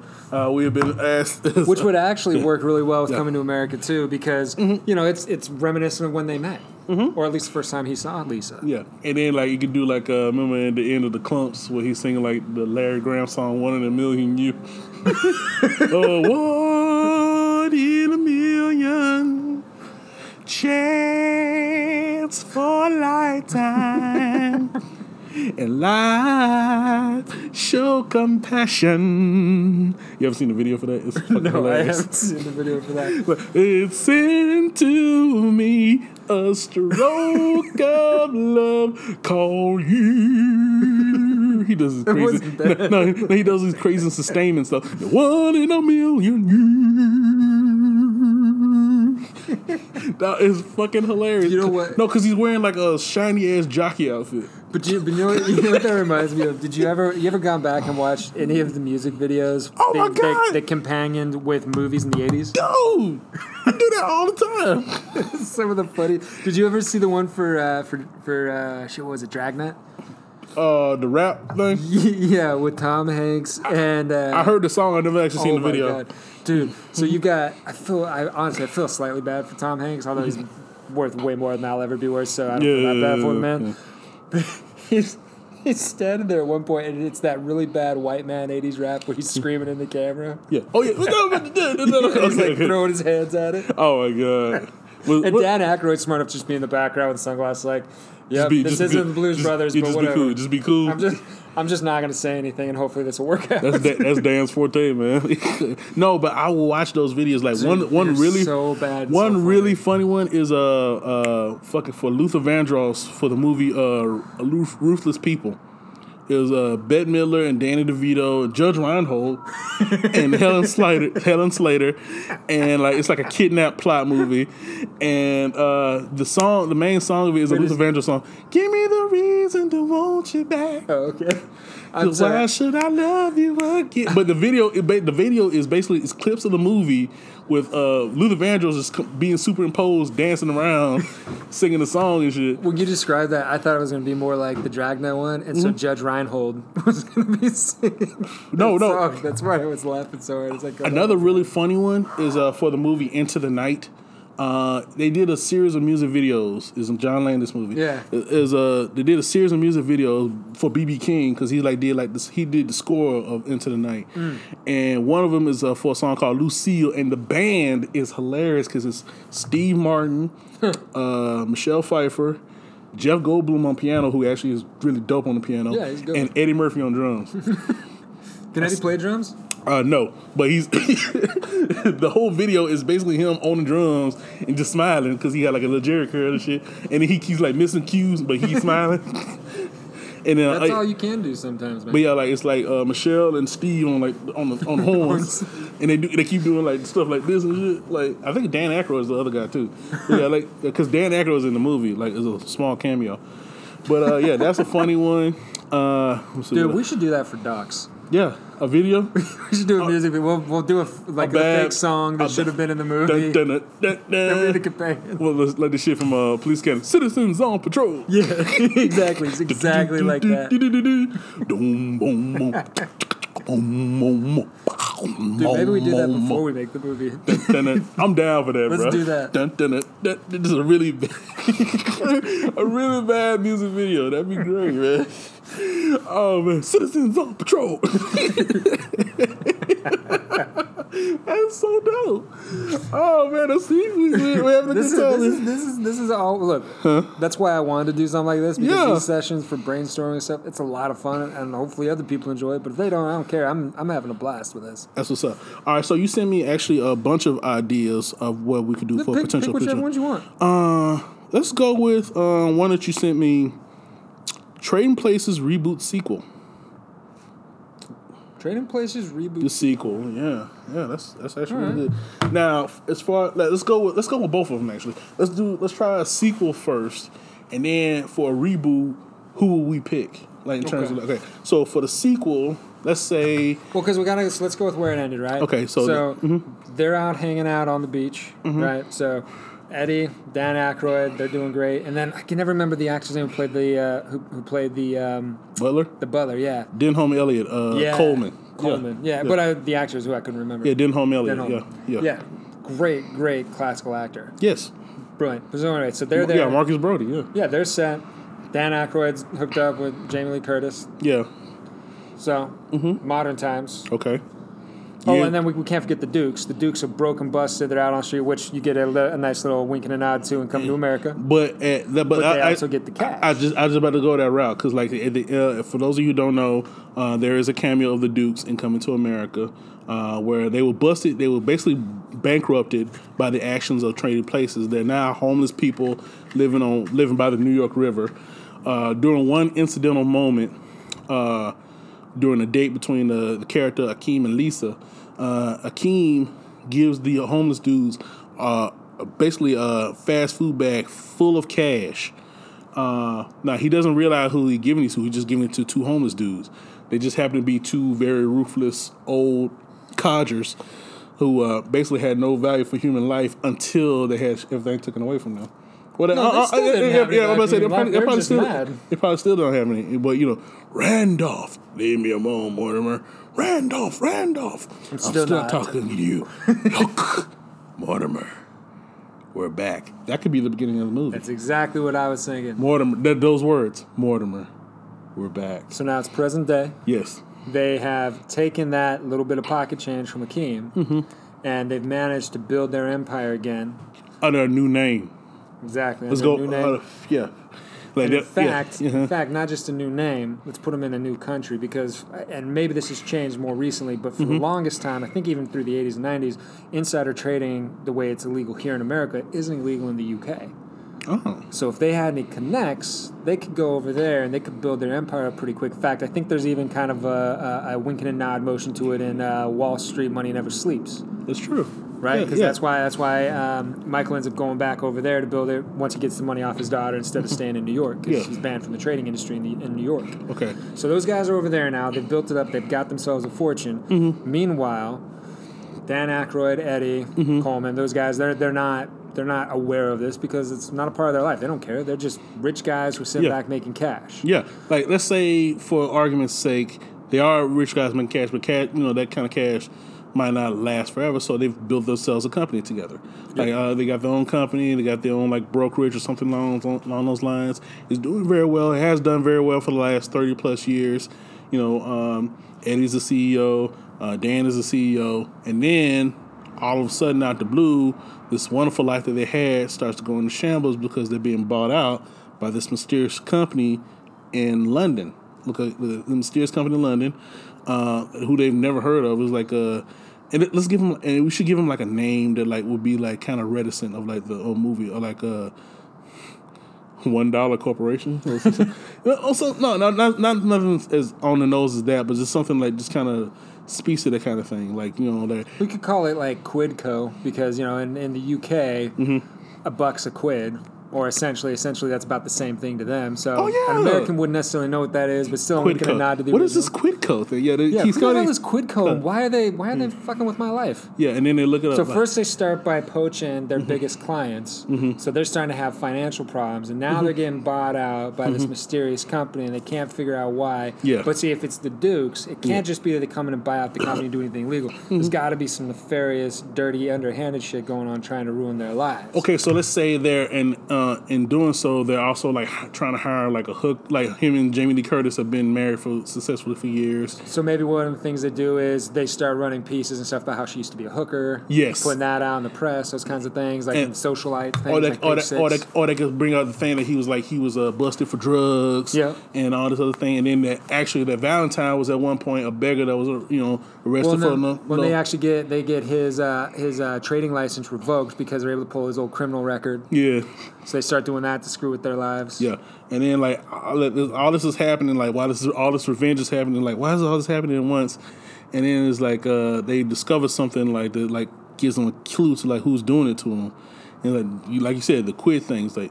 a quid like that's one dollar. You you don't you don't think It just clicks. yeah it can't be it can't be them. They- They'd be they'd be dead by now. Yeah, and then like you hear like a video, get a video message or something from them, like just like right right at that moment, or like or some kind of communication from them right at that moment as they figure it out. No, no, no. What if somebody recognizes Clarence Biggs? Oh, That brings it full circle back around. Clarence, because Biggs. Clarence Biggs would want to get even with him. I definitely want to get even with him, He'd do that shit for free. and it'd be like fuck, and it'd be fucked up if you like he can't walk right, like he has like like a walker or some shit like that. Dude, he's in a wheelchair. yeah, he, like he's in a wheelchair. You want to know why I'm in this wheelchair? It's it's one of those it's one of those electric ones. He's got the switch. He and everything grab. he keeps fucking it up, like, like he's fucking up. And it'd be, it'd be fun little gag, like Oh, dude, it's a great Like, visual he, gag. he, keeps showing up, and then like, but his feet keeps fucking up, and then just sitting there like looking at the fool, like he trying to be serious, but like he's, his wheelchair keeps fucking up. That'd be hilarious. And then like your Clarence Beeks, like, and then they, they, oh my god, you you working for them, aren't you? Of course I am. You know, what I'm saying? and like I'm, gonna- I'm doing this for free. I'm doing this for free. like fuck, fuck the both of y'all. I'm getting y'all back, bruh. Okay, so we got the setup as to what's happening, what's going wrong. Mm-hmm. So then, of course, the question is, how far do they push it to really screw it up for Dan Aykroyd and Eddie Murphy, and then what do they do to get back on top? Let's say they get to the point where they actually get kicked out. They lose. They're they're in disgrace. They've lost the business. Yeah, they lost the business. They, you know, what I'm saying they're, you know, they had no choice but to take what they have and hide, get away from this because it's just it's gotten to be too big, too much. Mm-hmm. And now that they know that it is the Dukes, that they find a way to get back at these motherfuckers. Uh, and figure out how to do it though. I mean, that's the, yeah, that's the that's the weird part. Well, again, like we were talking about before, Mm-hmm. so the UK has got insider trading laws are a lot different than ours. A lot of those guys can do some kind of backroom shady shit. so what if Are they? you pro or con introducing a new character? Because either one of those guys should have kids by now. no, I don't like when they do that. Okay, I so re- then we'll, I- listen, we'll stay away from that. Yeah, I don't I don't like that at all because like it's like it, it takes away the attention from the, the From people that guys, from the people that actually want to pay attention to. it. I give a fuck about some kid. So, uh, but uh, Because what they need, what they really need to do, if we're going to play off a similar similar trope, because I mean that was like that was the good and the bad thing about the Back to the Futures, right? Mm-hmm. Is that you literally get to watch the same show, the same story, different three times, Mm-hmm. right? That's the whole thing with the whole Biff and Marty thing that goes over and over Okay, and over so, and over again. yeah. So what we need is a way for them to figure out it's the Dukes and to be screwing up the so Dukes. so the trading places thing in terms of this particular movie would be the Dukes who were poor and destitute. Swap and, themselves yeah, in. yeah, and, then- and then like fucking Eddie and uh, Dan who were rich and affluent. You know, the Dukes manipulate shit so that like it starts changing everything into their favor, and then like Eddie and Dan and Jamie Lee are back on the streets and shit. back Then, then they figure it out. Now they have to figure a way to get back. You know, what I'm saying to where things used to be. So So like, the last time they stole inside information Mm-hmm. and were able to not only steal the information but convince the Dukes it was something else, screw them up. yeah. So they need to be able to do something similar in this case. Now, trading and the trading floors, all that stuff has changed. So much of it's done with algorithms and everything. so the real question is, how do they? How do you con a con man? Cancel culture. Cancel culture. cancel culture. Let's have let's have the Dukes. Like that's pretty much all of uh, today's society right now is cancel culture. Let's have the Dukes do something so heinous and admit to it, like or like or like Yeah, how do they lose their money though? yeah. See, that's what you got to get because you got because the the way you hurt rich people is making them poor. No, people. give yes, right. right? So how do we get them? Because I, I agree with you. Like if there was anything else, Mm-hmm. you could cancel culture them, shame them, whatever. But these guys don't care. They they only talk to each other and they're rich. Yeah. So So we gotta so we gotta figure out how to take away the only thing they give a shit about, which is the money.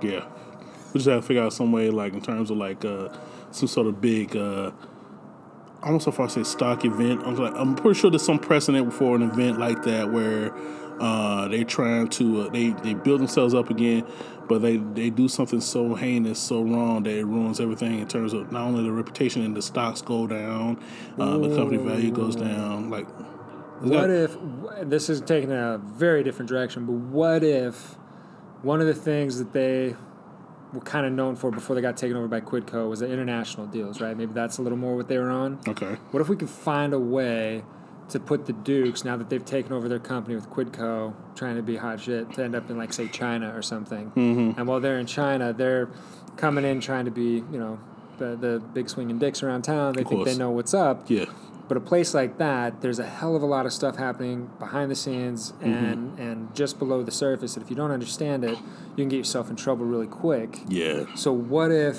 those guys use their last couple of dimes to go over and connect with some guys they know out of like Hong Kong or Shanghai or Beijing or something, and they are able to trick the Dukes into getting caught bribing someone. yeah, So then they go to jail in China. yeah, and Because they- you go to jail in China, uh, caught for bribes, yeah. you're never coming home. yeah, nothing. You're not, you're not coming back. Doesn't matter how much money you got. So basically, they would have to get like Eddie and Dan would have to get in contact with someone. Uh, they would, have to learn about you these. Chi- China, the Middle East, something like that. yeah, they would have to learn about this Chinese development or this Middle Eastern development.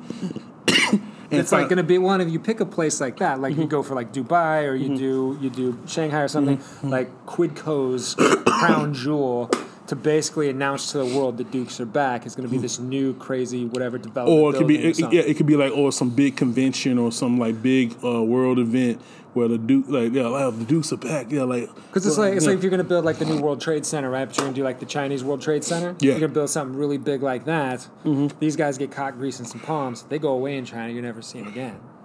that's a good way to go. and they can be sitting there at the end, kind of waving as they're like, "What are you guys doing?" And they'll be like, "Well, us, uh, we're uh, we're we're just on the ribbon cutting committee." Yeah, that's right. And some then some symbol which shows like, "No, no, we and ran you and we got back in because they like us." I about to say like they can they uh the Dan and uh, Eddie can be like the put the competitor company. Hey, the Dukes doing this bullshit. We'll come in. We'll bid this for you. We'll, we'll- and then the Chinese people like we don't give the deal to you and that kind Yeah. of thing. And then like I said, the Dukes get caught up like bribing and all this illegal shit. They get sent away forever. And there's Which nothing. for them is only like another six weeks because they'd be old as shit. But it would be. but uh, no, no, no, old codgers and shit. Yeah, and then back on top. Back on top. There you go. That wasn't bad. that was bad. And in case anybody's wondering, we don't have any notes. No, we're we're- literally just We're spitballing right now. fun. This this is this is a live spitball session. and that's how shit gets written. That's how shit gets written, buddy. That's right. All right, so if you're gonna reboot it, okay. we're gonna keep it pretty much the same. We're just gonna update. So like instead of screaming in the stock pit, you know, Mm-hmm. they're doing some computer shit. Who are you gonna cast? You know the weird part about it is they kind of did do a soft reboot of Trading Places. Uh, you ever seen the movie Get Hard Oh yeah. with uh, Kevin Hart and Will Ferrell? It's basically Trading Places, bro. And e- even if It's you watch, even, close. even if you watch the beginning, same thing. Except it's in L.A. Like they have different. They do the establishing shots just like Landis did in Philly. Yeah. Except except in uh, except in uh, Get Hard, it's like Beverly Hills in L.A. and like hardcore L.A. So they do the same thing again. Then the same thing like this black dude is helping this white dude out. Like he's about to go to jail. He's he's ruined. He's you know. And he's being ruined by somebody he trusts. You know, he's Yeah. a, a, a relative of somebody he trusts and shit. So fucking like it's pretty much it's very similar. So, but in terms of like actors, I won't want to do like Will Ferrell and uh, Ke- Kevin Hart again. Let's try. Let's, let's try with somebody else. I'm trying to think of who it would be. Um, Well, how how young do you want to go? I don't have to go that young. Like I think I think Andy Samberg could do the Dan Aykroyd role. Andy Samberg. interesting But who would be his black counterpart? That's what I that's that's really what it is. I'm trying to think of who's hot right now in terms of hot, yeah, hot young black stand-ups other than Kevin Hart. Donald Glover. He's funny. He's he's very- got great timing. He is very funny. He killed it in Community. He is very funny. I think I think he would. I honestly think that would be, Uh, Andy some interesting chemistry. Too. Andy Samberg and Donald Glover. that could be fun. And then they could probably do a music video because both of them are musically inclined. Yeah, I'd watch that shit. Yeah, yeah. And we need to have like a female love interest with like really nice tits. So, uh, Alison Brie, that'd be a good love interest. Also from Community. Yeah. Yeah, so that'd be a good love interest. She, she could be the Ophelia, and you could have an old school actor play uh fucking. Who we're gonna have for Mortimer and Randolph? Let's go old school. Chevy Chase and Dan Aykroyd. Yeah, but I see. I don't want to bring anybody from before. Mm. I, I think it needs to be. I think it needs to be. Mortimer and okay. You know, because if you're gonna go a little more classical, Yeah. you could do. Uh, you could do a Robert Duvall. Mm. Mm. Yeah, No, I'm not really feeling that. and Jeff Bridges. that would be some Jeff really. and Jeff and Beau Bridges. Oh yeah, I wasn't even thinking Beau, but yeah, Jeff that and, would be Jeff and Beau. Beau still acts. He, do, he Yeah. don't do. He don't, he's not as frequent as Jeff, but No, that'd be hilarious. That, Jeff- they'd kill it. Jeff Bridges and Beau Bridges. All right, so who's Coleman? Shit, that's a good one. Another uh, old school actor. Let's uh, go English though. reliable actor. Jeremy Irons. I, I would, I would, I would, Yeah. like, I would go comedic though, like for like uh British act or uh Well, no, you need a straight man in that role. Timothy Dalton. Okay, I'll let you go, Timothy Dalton. Although you'll never get him. He's got too much money and too much to lose. to play Michael Caine. Well, he's already done the Butler. thing I was going to say, he's done that to death. Okay, Michael Caine. Not Michael Caine. Uh, John Cleese. Well, okay. John Cleese. Yeah, I can see that. That'd be, that'd be good as casting. Coleman. Yes. Scientific experiments. Huh? I love John Cleese. Yeah, John Cleese. Eggnog. I'll beat someone to it. Eggnog. It's my life savings, Sam. Please don't lose it. He'd be such a smart ass. I love, yeah. That'd be good. Yeah, okay, so our cast for our proposed reboot of Trading Places Andy Samberg as Louis Winthorpe III, uh, Donald Glover as Billy, Val- Billy Ray Valentine, Uh, Alison Brie as Ophelia. Uh, let's see. Uh, yeah. Uh, uh, jo- Jeff Bridges and Beau Bridges as Randolph and Mortimer, Mortimer Duke, and John Cleese as Coleman, the butler. I think I'd watch that. I would watch that. you know what I'm saying? Yeah, I, I'm on board for that. I, I'm, I'm down with that. I really am. Jeff and Beau Bridges, that'd be dope. All right. Okay, so that's what's All right, so we got a, a Trading Places sequel and our reboot. Uh, Pork bellies, which you might find in, which we're used to make bacon, which you And might find, find in any that bacon, lettuce, and tomato sandwich. Uh, how he breaks the wall, like, really? like, really, motherfucker? I know what a BLT is. Let's see. You What? put bacon in that? okay, so now let's look at one of your other ideas. All right, what else we going with? Indiana Jones reboot. Yeah, assuming that the Last Crusade was the last. Assuming the, tr- Indiana. the okay. the trilogy ends, and then we start from scratch without aliens and shit. Yeah, without aliens. Okay, so there have been a lot of names floating around as potential Indiana Jones. The one I, uh, I heard most frequently in recent years was Chris Pratt. Yeah, he'd, Yeah. Be, he'd be good. Yeah, Chris Pratt and uh, a couple other names came to mind, like uh, Chris Pratt, Scott Eastwood, but he hasn't really done a lot of like leading man stuff. Uh, I'm trying to think of like Speaking of, speaking of Scott, Yeah. did you see what was that? Um, it was a western. I can't remember what it was called, where he plays like a western, uh, like a, a bad guy who's got schizophrenia and he doesn't know it. I don't, I don't, I, I, Dude, it is. I felt so bad because he's not. He's a, he's a better actor than that, but the movie was just put together poorly. Hmm. He's a solid. He, he's a good choice, Okay, I think. so Scott Eastwood, let's throw that in there. Uh, Chris Pratt would probably be number one because he got the physicality and the humor. Chris Pine, Chris Pine would work as well. Chris Pine, yeah. He'd be he'd be decent. Okay, I can see that. Uh, wish River Phoenix was still alive, but Yeah. that'd be more appropriate. Uh, yeah, uh, shit. Those I'm trying to think of anybody else who would have that kind of lead the man thing for Indiana Jones. Now, would you still keep it set where you're fight you're you're basically fighting with the Nazis, Yes. trying to grab artifacts and stuff? Yes, that's basically the crux of the Indiana Jones movies. That's really what made them work. But could you reset it in a modern setting?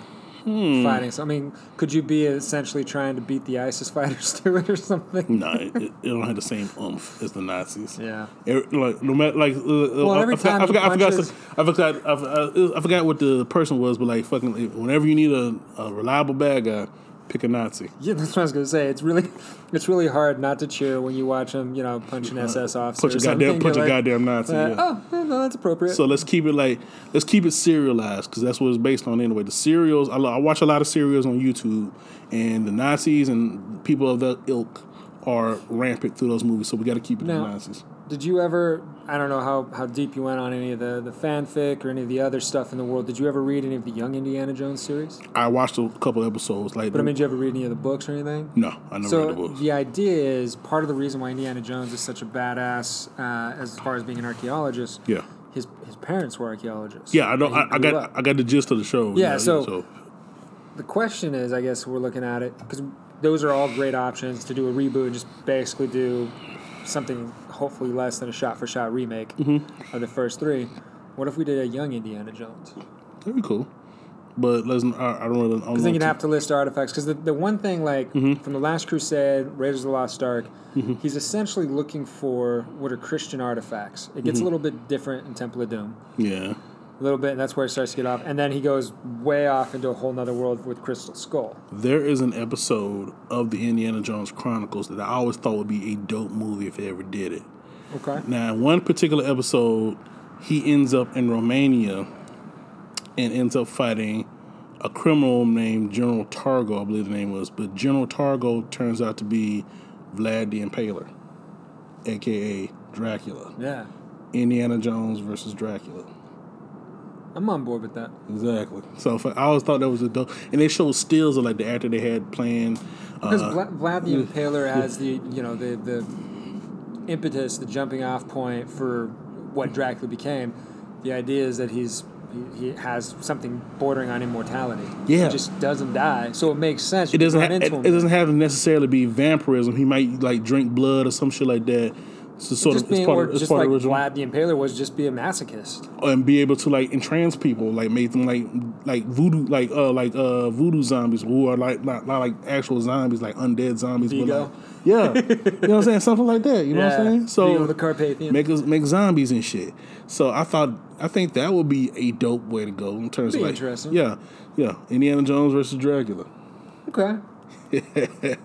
and then there'd be like a big confrontation in the castle and shit. You know, they gotta have a Dracula castle. So if he was, so let's let's go back though for a second too. If we're going with keeping it more in the original vein, if he was going to be looking for an artifact, something in Christendom, whatever it was, that had some sort of a Significance. power or significance to it, Yeah. he's trying to beat the Nazis to. What's he looking for? Yeah, that's a good question because there's a lot of different. I mean, he pretty much just got like the Shroud of Turin, yeah, because they already did, you know, with the Holy Grail. yeah, They already did the Ark, and the Covenant. yeah. I'm trying to look There's up. not a lot more in terms of Christendom, in terms of like holy artifacts. I mean, I suppose if maybe there's something like to the nails that were used to uh, to hang Christ, something like that, maybe Yeah, and um, because they would have actually touched the blood of Christ the same way the other one did. So maybe they have some sort of a significant, you know, healing power capability. I will I would see that. That's what I'm thinking. Something like that could be interesting. Oh, and the uh, wasn't there something? Didn't they mention something about the lance that was used to pierce his side? Yeah, and you Maybe use he's looking for both of those, trying to get those away from the Nazis. yeah, and maybe like the lance could be the one thing that can kill like Dracula or something like that. You know what I'm saying? Take away his immortality. Yeah, something like that. Yeah, That could be interesting. That could be. Uh, I, that I could like, be I like where that one's going. I like where that one's going too. I'm trying to look up like actually what I'm doing right now while he's talking is look trying to look up uh, sacred artifacts or relics associated with Look, sometimes when you're writing, you Yeah. need to do research if you want to be even like, halfway decent. like associated with Jesus. Let's see. Uh, there's like the true cross. right, which A pe- like or he could kill him with wood from the cross. yeah, You find like say you found the cross and find like wood from the cross and friggin' oh or like uh oh no I don't think that would there's a bunch of different things here uh the holy crib or the knife used on the Last Supper oh, to cut the bread, yes that'd be interesting. yeah and the Holy Grail the crown of thorns Yeah, that'd be another one. yeah the actual crown of thorns from Jesus uh like like we're talking about the holy nails uh but there's there's a bunch of different ones But at any rate, any of those things, trying to get those away from the Nazis would be big. I mean, here's the thing: my biggest problem with the Crystal Skull Mm-hmm. was they completely jumped way too far over the suspension of disbelief they've been asking audience to go with for the first three films. yeah Because the first three films had enough basis in historical significance and in uh, cultural and historical reality, Yeah. right, for people that, you know, whether or not the, the, the Holy Grail even still exists at this point, or if it's been lost to history, mm-hmm. that's a question people could ask. But mm-hmm. you, if you're willing to say, okay, well, that, that was an object that was there, mm-hmm. You can go along for the ride. There's been nothing, and we've talked about this a little bit before, but there's been nothing to even remotely suggest that extraterrestrial life has visited this planet or that there's even an artifact to find from them, not to mention all the weird shit that happens with those skulls. Yeah. And so they, they kind of lost because where they were going, where they were making the the uh, the Russian communists the new bad guys, the USSR. I was on board. I was like, oh, okay, I understand. You know, that's a safe enough switch. I, I see where you're going with it. I mean, even the thing where he survives a nuclear blast inside the fridge, I was like, Oh my ah, God. "Ah, I'll hang in there. shit. I can. Okay, maybe. They lost me once they went to aliens. It was just a field too far. so now we got that established what would be the name hmm. Well, it depends on what we go with because it's always Indiana Jones: The Last Crusade, which has that wink and nod to the Crusaders. Mm-hmm. Indiana Jones: The Temple of Doom, the Temple. Mm-hmm. Indiana Jones: Raiders of the Lost Ark. Mm-hmm. So it really depends on what we pick. If it's the Crown of Thorns, then Indiana Jones and the Crown of Thorns, Indiana Jones and the Tool of the Crucifixion, Indiana Jones, uh, shit, Indiana Jones versus Dracula. they did. They done Billy the Kid versus Dracula.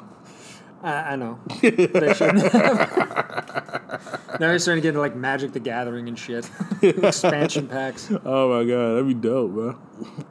which I don't play. I'm just aware. Just because I know of something doesn't mean I actually Yeah, utilize it.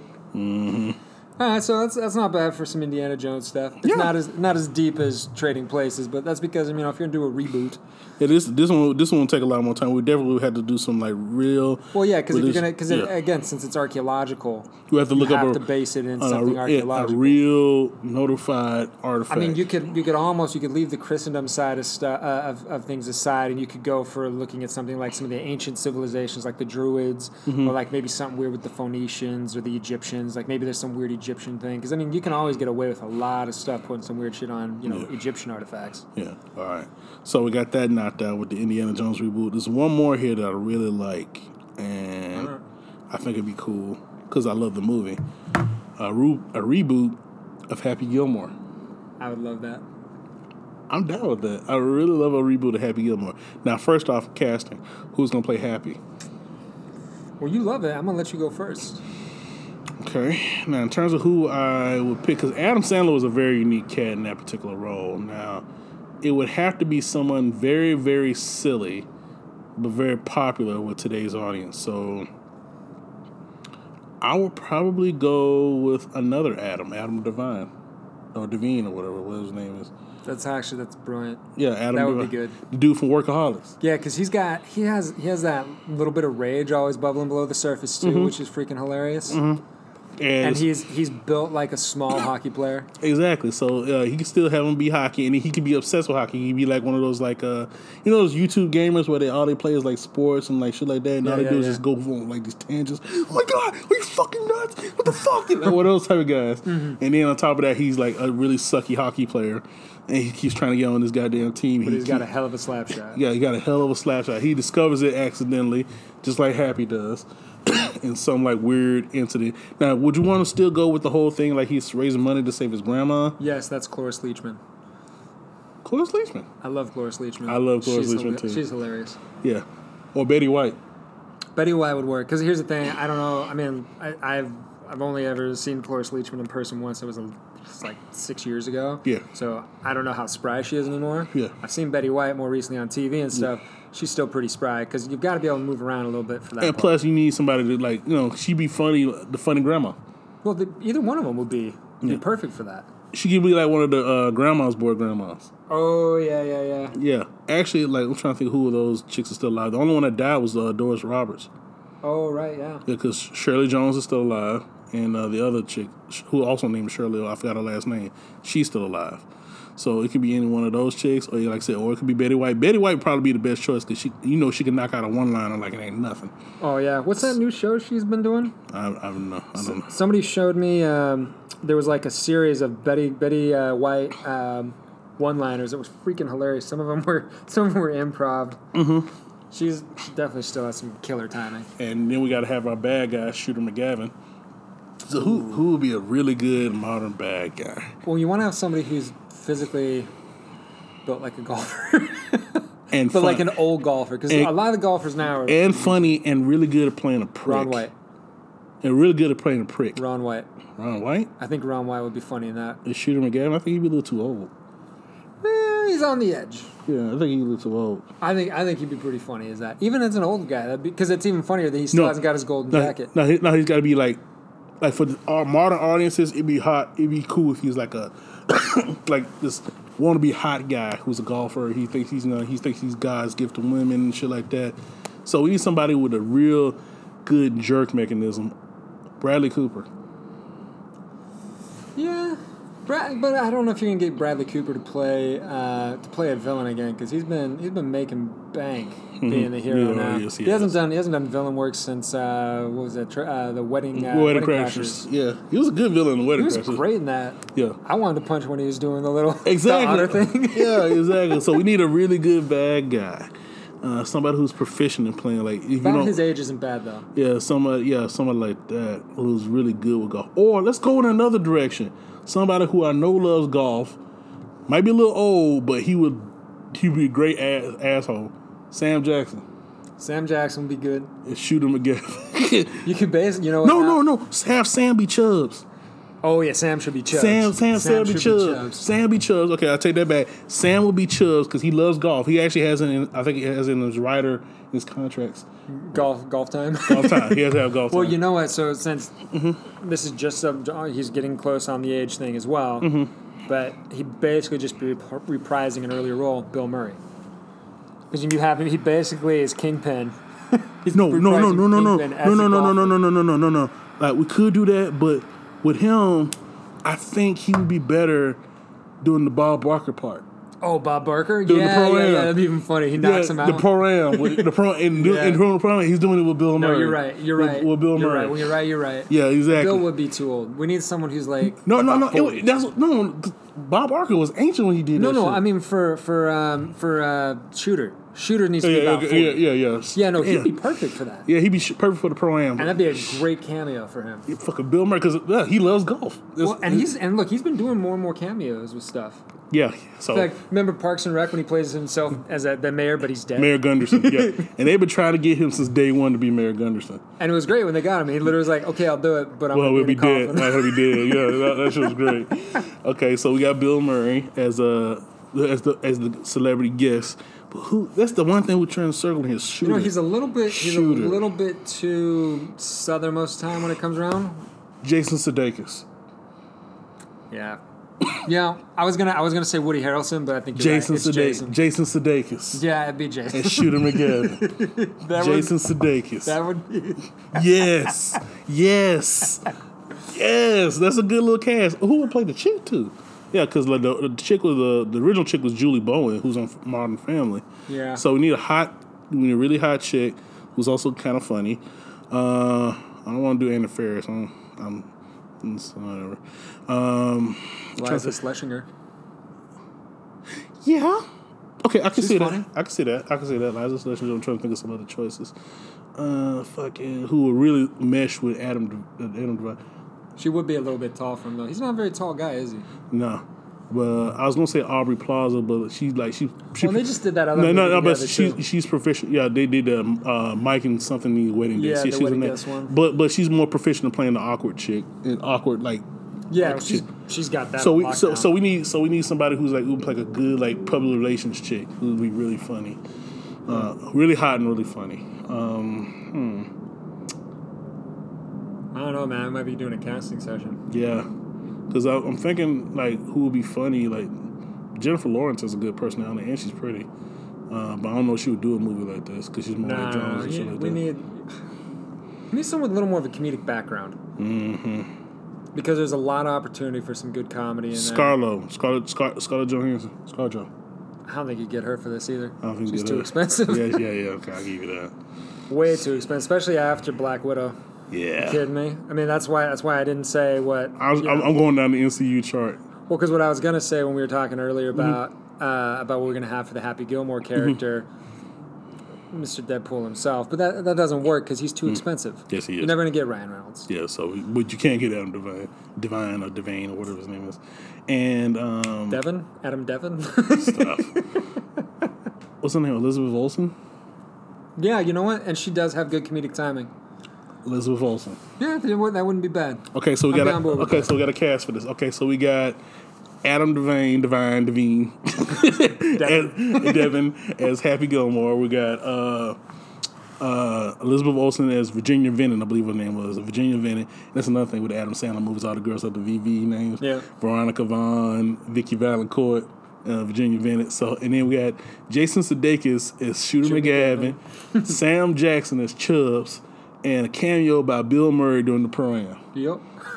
Knocking him out. and it'd be cool.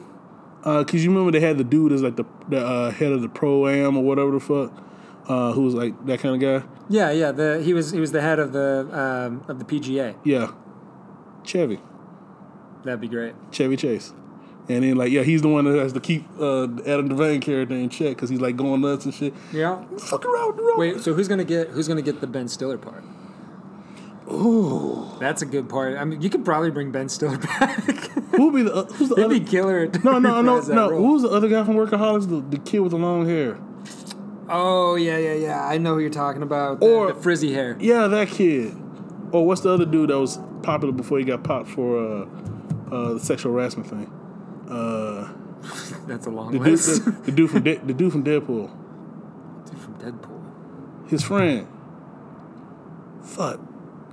I don't know Oh, why. oh, oh, the bartender. Yeah, Shit, yeah, what is his name? yeah, fuck that He'd be, guy. he'd be interesting. Yeah, like cause he'd be great, great with the one-liners and shit. It'd be great to see him with fucking Betty White. You know what?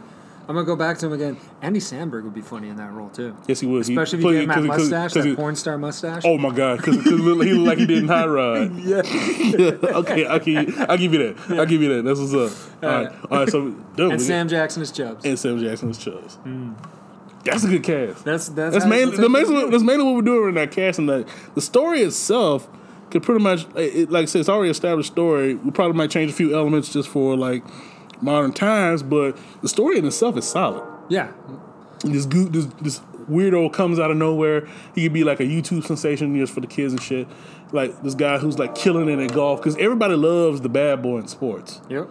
So this motherfucker comes out of nowhere. He's like this sucky hockey player and all this other shit, and uh, and YouTube guy who becomes this hit on the PGA tour and becomes this like unexpected celebrity and shit.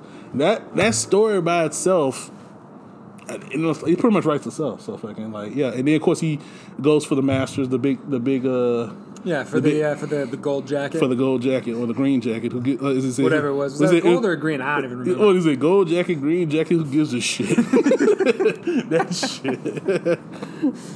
One thing you need, all you need to be a golfer is uh, funny pants And a fat huge ass. ass. And a Talk to my fat at the bank. He's got a huge, Huge ass. ass. He'd be a great golfer.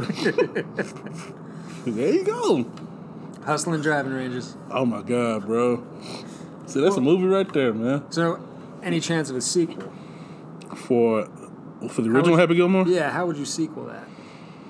Hmm, that's that's interesting. Okay, now okay, so let's go back to the original cast. Now, the end of the movie had you know uh, Happy winning the PGA Tour, getting the gold. There's the gold jacket in the movie. The gold jacket. Shooter McGavin getting the shit beat out of him by the spectators. It gets grandma's house back. and he gets grandma's house back. Now it ended happily ever after. and It was a definitive happy ever after. Now let's cut to thirty years, almost thirty years later. I can't believe it's that damn long. But th- 20, 20 plus years later, uh, fucking let's say Happy is now like a washed up celebrity. so you you heading in the direction of like uh, Eastbound and Down? Or Smoking Bandit too. Okay. That's the first one that popped in my head. Like he did the great thing. Uh, he's known for. He's only known for that. But now you know shit is kind of going downhill. Him and old girl broke Uh, did, up. he, did he keep playing? Did he keep playing golf, or after that he was done? After One that, done? after that, he said, "Fuck it." Just like, "I'm done."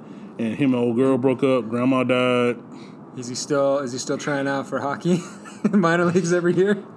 he still can't skate. Let's say he uh, finally said, "Fuck that," and now he owns his own hockey thing, but they suck. And then, and then they like comically suck. Like, like, like why, why, So why? he, so like, he used he, could- used his, he could his be- subway money and his Yeah. PJ winnings to, to buy a piece in like a minor league team, yeah, and then he like he's like, like uh, the Ice Hogs. or or it could be like uh like fucking like average Joes where it's like a bunch of misfits and shit. Like fucking Okay. like yeah, just suck ass fucking misfits and shit. So he's doing that shit now. Now let's say uh, Shooter McGavin has turned to commentary. He's like a big golf commentator. He he's still you know, Making money, still still driving a Bentley or something, doing yeah, well. but he's haunted. Years he- he never got the jacket. He never beat Happy Gilmore for the jacket. So got that going. So that's a good little plot right there. Now, he's, let's say he pulls an Apollo Creed on uh, fucking uh, on uh, Happy Gilmore. Go to a grudge match. Yeah, like freaking like like people have been hunting me down on this for like the last thirty years. I have to get I have to get back to the t- to tournament. I have to get there. Plus, it's great PR. Me getting out, coming out of retirement, going back, going for the gold jacket one more time, and winning. And not only winning, but beating him to do it. So like he's But wait, but since it's 30 years later, now Yeah. they're playing in the senior PGA, nice. right? so you got that. yeah, Oh, you know what? Actually, okay, so I like where you're going with this. So Mm-hmm. you were talking before, he's got this hockey team, but they suck. They're comically bad, right? yes, So let's say Shooter McGavin shows up Mm-hmm. to talk some shit to try to get him to go out against him in the senior PGA Mm-hmm. to go on tour to try to go for the for the uh, gold jacket or I don't know if it's still gold if you're in the senior PGA, but whatever the Mm-hmm. fuck it is. And he's like, hey man, I got all my own shit going on. I finally just signed this new kid over here to work for me. You know, to be on our team. We might actually have a shot at winning this year. Mm-hmm. And as Shooter McGavin's pulling out, Mm-hmm. his car gets t-boned by that kid. Oh. And so he threatens, "Hey, I'm gonna sue you, and I'm gonna sue him, and I'm gonna make sure he's in court for the next blah blah blah blah blah." And Mm-hmm. Adam Sandler's like, "If you do that, you're gonna fuck up my season." And he goes, "Well, There's only one way. You, yeah, there's only one way you can do it. Play me, and I'll make all this go away. yep." I like that. I So like what's that. what's Yeah. really what's really Mm-hmm. riding on it is whether or not his team gets going, and so he cares enough about hockey. Say, "Fuck it, I'm gonna drag these clubs out, and I'm gonna play one more time." That's a good movie right there, bro. And then we're gonna bring back his old boss. What was his name, Mister uh, Mr. Larson. Mister Larson? The, the, the actor has since passed away though. Oh shit, Yeah, Richard Kiel's died. That's right. Yeah, I Mr. forgot. Mr. Kiel passed away. It'd be nice to bring him back for a cameo. It Though. would it would have been nice, yeah. But he like he get towards the end of his life, he was to the point where he was like hardly mobile. So it would yeah, it wouldn't have been sad. He was hardly mobile in the movie because he's like so big. Like he like Yeah. in certain parts he was like in crutches and shit. You just didn't see it. Like you Well- see you see him always like leaning, leaning on, on somebody. Yeah. Well, and then when he runs after him, he's, I believe that's Mr. Gilmore's. He's And- barely running. it's in slow motion. Like I believe it's Mr. Gilmore's. yeah, that shit.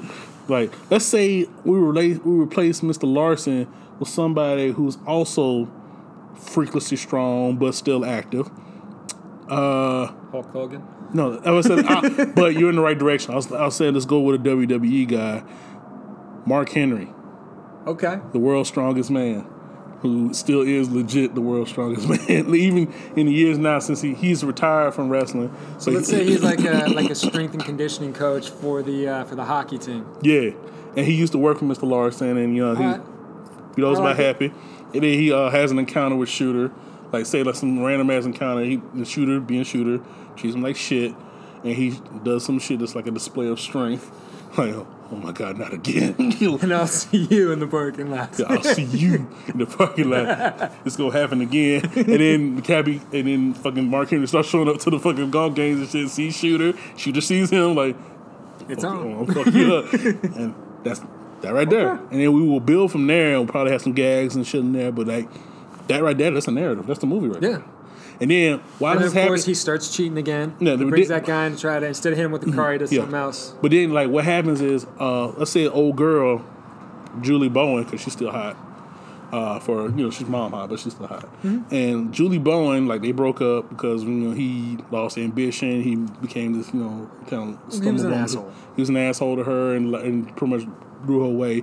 But and uh, It's like that whole opening scene with the call box. exactly. Fine, beat it, leave. Who Yeah. needs you? I'm sorry, but I just say that when when I get scared because I'm so scared of being a nobody. But he gets on this ride, but he gets on this wave of momentum, and she wants him to get back up there again. Like that's the whole reason she was. She left just because he was a burnout. Yeah. And she she's always attracted to him when he's actually got purpose. Yeah, exactly. Like most women. When he's being his best. Yeah. He's being his best, and that, that's like she's all she she doesn't want to be like a bitch to him and just leave him for that. But he's like, you're not applying yourself. I know you can be much better than this. Yeah. That's why I left. So now I'm seeing that you want to be this man again. Like freaking like I'll come back. You know, what I'm saying that kind of shit. Like fucking support you and bring. And plus, like she's still a PR person. So like she might be working for like the PGA full time as like the head of PR or some shit like that. What Mm-hmm. she that could would- be a vice president. Hell, she could be the new head of the PGA. Exactly, and then she By could- that point. and then she has because she's a big thinker. She was always a big thinker in the first movie. Mm-hmm. She could be like, we got the grudge match, stand all grudge matches. Shooter McGavin versus Happy Gilmore. Maybe thirty you years know, later. maybe what it is is sh- he he sees her again. He's trying to get back with her, but she's she's not having it. She's like, look, I can't go down that again. I wasted you know some of my best years on you. Mm-hmm. Broke my heart. Blah blah. blah. I can't do it. And he's still trying to get back with her. And then that's where he gets the love interest payoff at the end. and then, he's finally. but then he's doing, her. but he's doing like little lovey-dovey shit here Yeah, and there. You know, to kind of like woo her back, or whatever. And some of it's not going, but he, like she appreciates the effort. Like, you know, Right. like she sees. Eventually he wears her down. Yeah, she sees that spark. You know that you know led her to him in the first place. You know what I'm saying? That kind of Okay. thing. And then of course there's the big payoff. Of course at the end, where you know they go at one on one, and of course Happy gets him again. yeah. And it was like, and then we got Despite shooter cheating, Mm-hmm. it don't work out. and we gotta we gotta make it different for him getting beaten up. Let's say he pisses off, he pisses off Happy Gil, he pisses off Mark Henry. That'd be an obvious one. But let's say let's let's go in a different direction in terms of what he what he gets. Uh, what he does to cheat. no, what he does to cheat, and also what he what his come up is. Because like he uh, got beat up, he just got beat up in the last one. Let's say he angers like Oh, I got one. What if he angers like you know you know they have that like female uh, golf thing, the lesbians thing in golf. Yeah, What if he angers some butch ass lesbians that's and, interesting. and they whoop his ass? Well, and then actually we can swing it back around, right? So his comeuppance instead of getting his ass whooped, Mm-hmm. he gets caught Yeah. on an open mic, Uh, and then your cancel culture we were talking about before swings back around, he's done. Yeah. Because he gets caught on open mic saying some bad shit about uh, lesbian golfer or something like that. Mm-hmm. Yeah. And then maybe also kind of even alluding to being a cheater and like Yes. whatever it was he does in this one to yeah. cheat. Yeah. He kind of come he, he kind of says that and then on top of it says you know something homophobic And Shooter McGavin not only has lost the tournament, but he's been released from whatever. from the PGA. He, he's got to go off into the into the sunset alone and broke. That's how you pitch a movie. That's how you pitch a movie right there, buddy. that, that was a good one. This is good, man. This is like good. this. This, This is is fun. dope. All right, so those were really the main ones. That, I, you wrote a bunch of other ones, but I was like, yeah, whatever. Well, that's what I look. I Yeah, threw I- out a bunch of different Yes, you did. ideas because I wanted to give you stuff to choose from. I don't want to just be like, "Hey, we're gonna do these two. okay, but I'm, I'm I don't know which one's gonna gonna hit for you. I, I'm Yeah. just trying to churn some stuff. I mean, like one of the ones that talking golf, right? Threw Yeah. Caddyshack in there, but fuck, man, Okay, but yeah, like uh, you can't do Caddyshack without uh, Rodney. yeah, I know. But we're kind of like um, running towards the end here, so I just want to throw out the other ones that you did throw out. okay. So just real quick, uh, cousin Eddie from National Lampoon, either an origin story or where he is now. They did something similar to that. Did already. they? I missed that. They did a uh, National Lampoon's Christmas Vacation two with cous- just cousin Eddie and his family. Dude, I didn't see that. I gotta watch that. Nobody did, but yeah, it's, it's uh, Was it, how was it? I I've only seen the cover of it in certain tills, stills or whatever. But I've, I'm gonna find it. I, other than that, other than that. that, other than that, I heard nothing of it. The I will watch. yeah. Mm-hmm. He's one of my favorite characters in the in the Western canon. But yeah, it's uh, national. it's literally called National Lampoon, National Lampoon's Christmas Vacation to Cousin Eddie, some shit like that. All right, so the other one you pushed pitched to me was uh, Predator Origin, why he chose Earth. Uh, they I know they played around it a little bit on the yeah, edges, but they did. They've done it like a little bit. Like they did a lot of it in like. Uh, But you'd have to do basically you'd have to do a POV, and that gets Yeah. really weird because he doesn't really. I mean, Yeah. have language. Yeah, but like I said, he did a lot of it, but they did they did a lot of that stuff in the Alien versus Predator thing in terms of like why they do this kind of. uh, So I, I don't. Which I never appreciated that. Yeah, so they did a, they did a little bit of that in that movie. That's why I didn't go with that one. And the other one is the Goonies sequel reboot, but they're already doing that right now. I, didn't hear about that. I missed they're doing they're doing the Goonies sequel. They well As a they sequel or as a reboot? they said sequel because because they brought back a lot of the original cast, Sean Astin, Okay. uh, Josh Brolin, Corey Feldman, people like that. So they've done that, uh, they're, or they're in the process of doing that. So I didn't want to go that route. I wish I'd have brought back Robert. uh, But uh, Robert Davi, yeah. and uh, what's the other? is it Davi or Davi? I never know how you're supposed to pronounce it. It's Davi. Okay. Because yeah, 'cause I, I watched some of the behind the scenes thing. I was pronouncing Okay. Davi. And uh. I should know. I'm, I met the guy. yeah, that would be nice. I haven't met him. He's, he, look, I will say Yeah. because I've been fortunate and the few people I've been able to meet, he's one of the nicest guys I've ever met. You told me that. He's super fucking talented too. He's Yeah. actually a singer. yeah, I know he does like standards and stuff. Right? right? Yeah, in fact, he, he works out of New York primarily. Okay. Yeah. Yeah, we know what we should do? We should go to like some of these because some of these other celebrities out here do like uh, open mics and like or like shows like that. Like uh, uh, Peter Weller does one out here. I know Jeff Goldblum does one because like a lot of my Facebook friends have met fucking Joe, uh, Jeff Goldblum and he's like at these like concerts that he does in Hollywood. Have Have you been to the comedy store?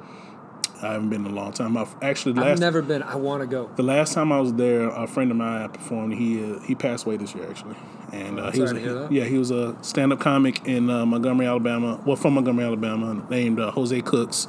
Great guy. Uh, he we uh, hooked up. We we knew each other in junior high and high school.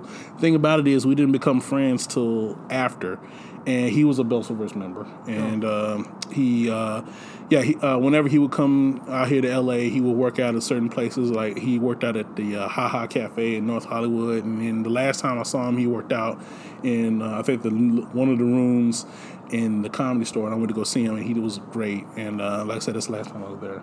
But I've been I've been to the comedy store, I've been to the Laugh Factory, places like that. But uh, comedy store is cool. Uh, a little cramped, very cramped. Well, see, and that's that's part of. So here's the thing, because Mm-hmm. I've been listening to. You know me. Like I said, I'm huge, huge, huge on stand up comedy. Yeah, From what I hear from different comics and people that I listen to, different podcasts, things like that. Mm-hmm. Comedy store is one of the best. A lot of these guys, like Joe Rogan, referred to as like like the gym, right? Like where they Mm-hmm. like to mm-hmm. go and work out and do a lot of that stuff. And it's because of two things. One, mm-hmm. I mean, they, they have the I can't remember what they call them the, the, the gig mm. bags or whatever it is. You put your phone in, so you don't have to worry about people who you know downloading Yeah. your shit and putting it out there in the public mm-hmm. before it's ready. And two, you get huge, huge names come in, and because of the size of the room, depending on which one you end up in, I think the belly room is the smaller one if I remember right. Hmm. But one of the rooms is slightly bigger than the others. But they were saying the main, or no, it's the main room where they, they a lot of those bigger names end up doing their workups. Mm-hmm. It's about the perfect size for a stand-up gig because you're only looking at a couple hundred people. Right. Because anything bigger than that, like once you start doing arenas, like you get to like you know Kevin Hart's and stuff like that, mm-hmm. it's hard to tell really how how well you do or don't have the audience. Because especially by the time you're doing something that big, mm-hmm. You know, I, who was it? there was some, there was um, I think it might have been Steve Martin. I heard talking about it, and he was saying that. You know, when you get big enough, all you have to do is come out and say hi, and if you say it with a little bit of an inflection, people laugh. Yeah. So you don't even know if it's good, mm-hmm. right? But when you get in those smaller rooms, if, if your timing's just slightly off, or you flub a line or something like that, Yeah. it lays there like a dead fish, mm. and you just have to either acknowledge it or not. But either way, you got to keep pushing through, Yeah. and see where you got to get. So I, I would love to be able to go because I'm such a fan. Just experience that process with like these guys that are heavyweights mm. in the business, and just experience it. Well, um, one of the, one of the uh, places that we like to frequent in terms of cigar bars is the V Cut off of Melrose, and they are right next, pretty much two stores down from the Improv. Yep. So they have a lot of people, a lot of people uh, doing working out there. A lot of big names there. I think last time I was there was like a couple days ago, and I saw there's a headline as uh, Deon Cole. Okay. So yeah. So what I'm thinking, if you want to go that route, because like I said, I don't, I, the comedy store is too cramped for me. So what we could do is we could hang out like at the V Cut one night, and then just walk over to the Improv. Okay. I mean, look, my, my thing is I, one way, and even if you don't want to do it, I got to do it because being the fan of stand up comedy that I am, the amount of history between the Laugh Factory, which I still need to go to as well. Yeah. And uh, I don't know if he's listening or not, but my, my buddy Flobo, I'm sorry I missed you at the Laugh Factory. I will be there the next time. I just I was stuck out of town. Okay. But uh, I've got to go to both those places because they are. I mean, it's like it's like going to Gracetown. Yeah. Graceland. I mean. Yeah, yeah, I've been to both of them. Um, the Laugh Factory is bigger and a lot more spacious.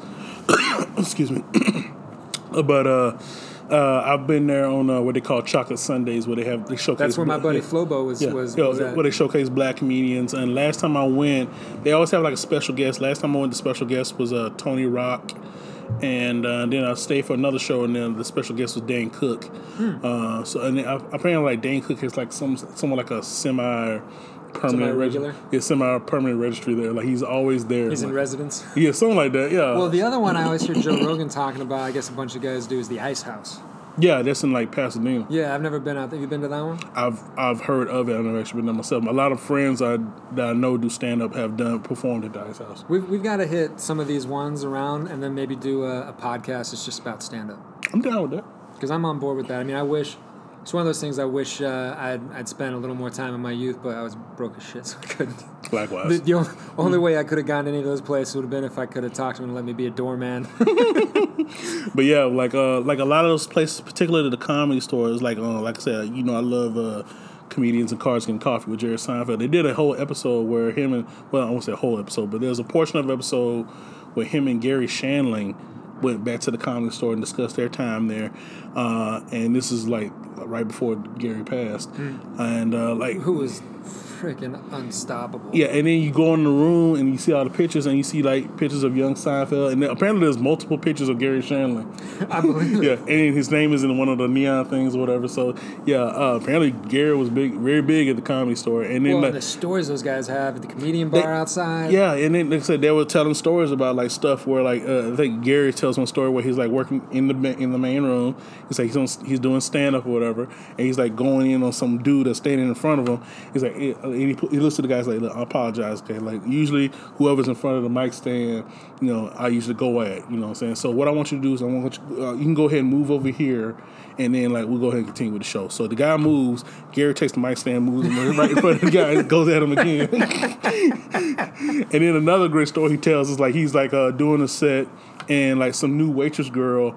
Apparently, because like there's like a section right in front of the the stage where like people are sitting in front of them, and like freaking like uh, they had the drinks and shit like that. So some new waitress couldn't reach a particular customer, so she gets on stage and gives the person their drinks. So while this is happening, Garry stops what he's doing, just staring at her and shit, and everybody's just dying laughing. Like, because I'm sitting there like, He's just making a face Out, what out the fuck are you doing? like I'm literally doing my act right now. and then another thing where uh, uh, Letterman was talking about doing the Letter. Actually, a lot of guys, Letterman, Leno, all have like comedy store stories. Yeah. And like apparently, like back in the '70s, the one of the main guys in terms of like the stand-ups that everybody liked or the stand-ups that everybody like gravitated to was was Jay Leno. Well, Even- fact, even- I've- even I've Letterman heard- was- yeah, I've he- heard his his name and the stuff that he used to do stand up. Well, still does stand up. Mm-hmm. There, there was a there was a guy that I know from my cigar club in L.A. Mm-hmm. Um, who he's a he's a, became a writer. He was a stand up for a little bit, but he was telling me that uh, I guess Jay Leno saw him and something liked him, so he had him opening for him. I can't remember if it was a comedy store or Laugh. It was one of these ones in town, Mm-hmm. and he said Jay Leno doesn't do the same material twice. Yeah, I've Every. Mm-hmm. he sits down, he writes new stuff, a lot of topical stuff, which was great for the Tonight Show, Mm-hmm. and then he goes out and does a brand new set, throws it away, starts over again. Yeah. The next day, and I mean, of all the guys out there, because I know there's you know the late night wars, people talk about him, let him blah blah blah blah, all that shit back and forth. Yeah, There's very few people I've heard of in stand up that have the same work ethic As Jay Leno. that guy Mm-hmm. he just he is committed to the craft Hmm. and starting from scratch over and over again because most comedians you know you you find something that works and maybe there's some here and they they and that's why i was saying i want to go and, and watch some of these guys essentially work out and figure out where the funny is in the material and put all this stuff together they spend you know a year two three years they Hmm. do a special they go out they they shoot it it's over now I start over You know what would be a dope thing that would happen? Because I've I've heard that he wanted to do this. Like Eddie is talking about working like L.A. clubs at the beginning of the coming year, dude but he's not going to announce when he's going to do it because obviously that would be like too much. it'd be pressure. swamped Yeah, exactly. So it'd be dope. Like we, we plan on doing it anyway. It would be so dope if we happen to be there one of the nights that Andy is working out. any idea which uh I know. I know. Well, he when uh, when he did his comedians and coffees did uh, comedians and cars did coffee. They went to the improv. So the, the one over by the Vico? yeah, All right. exactly. Well, I mean, that'd be, that's why. cool. That's exactly why I brought it up because I'm like, you know, there is a possibility that we could get to see Eddie Murphy we would probably working see out. exactly. I'm on board with that. Exactly, man. But yeah, like all those different uh, places like that. And like I said, Let, uh, Letterman was talking about like he would purposely, like him and other comedians would purposefully uh, try to get on after Richard Pryor because the fact they they, they know like, hey, my my material works if I can follow Richard. Because like he said, the, the comedy store uh, and those places like that all but burned down after Richard. Well, like, but does it yeah. really work then if you have to have Richard open? No, no, but they say, but it's pretty much like because you like you got to corral people to kind of keep them to stay, or whatever.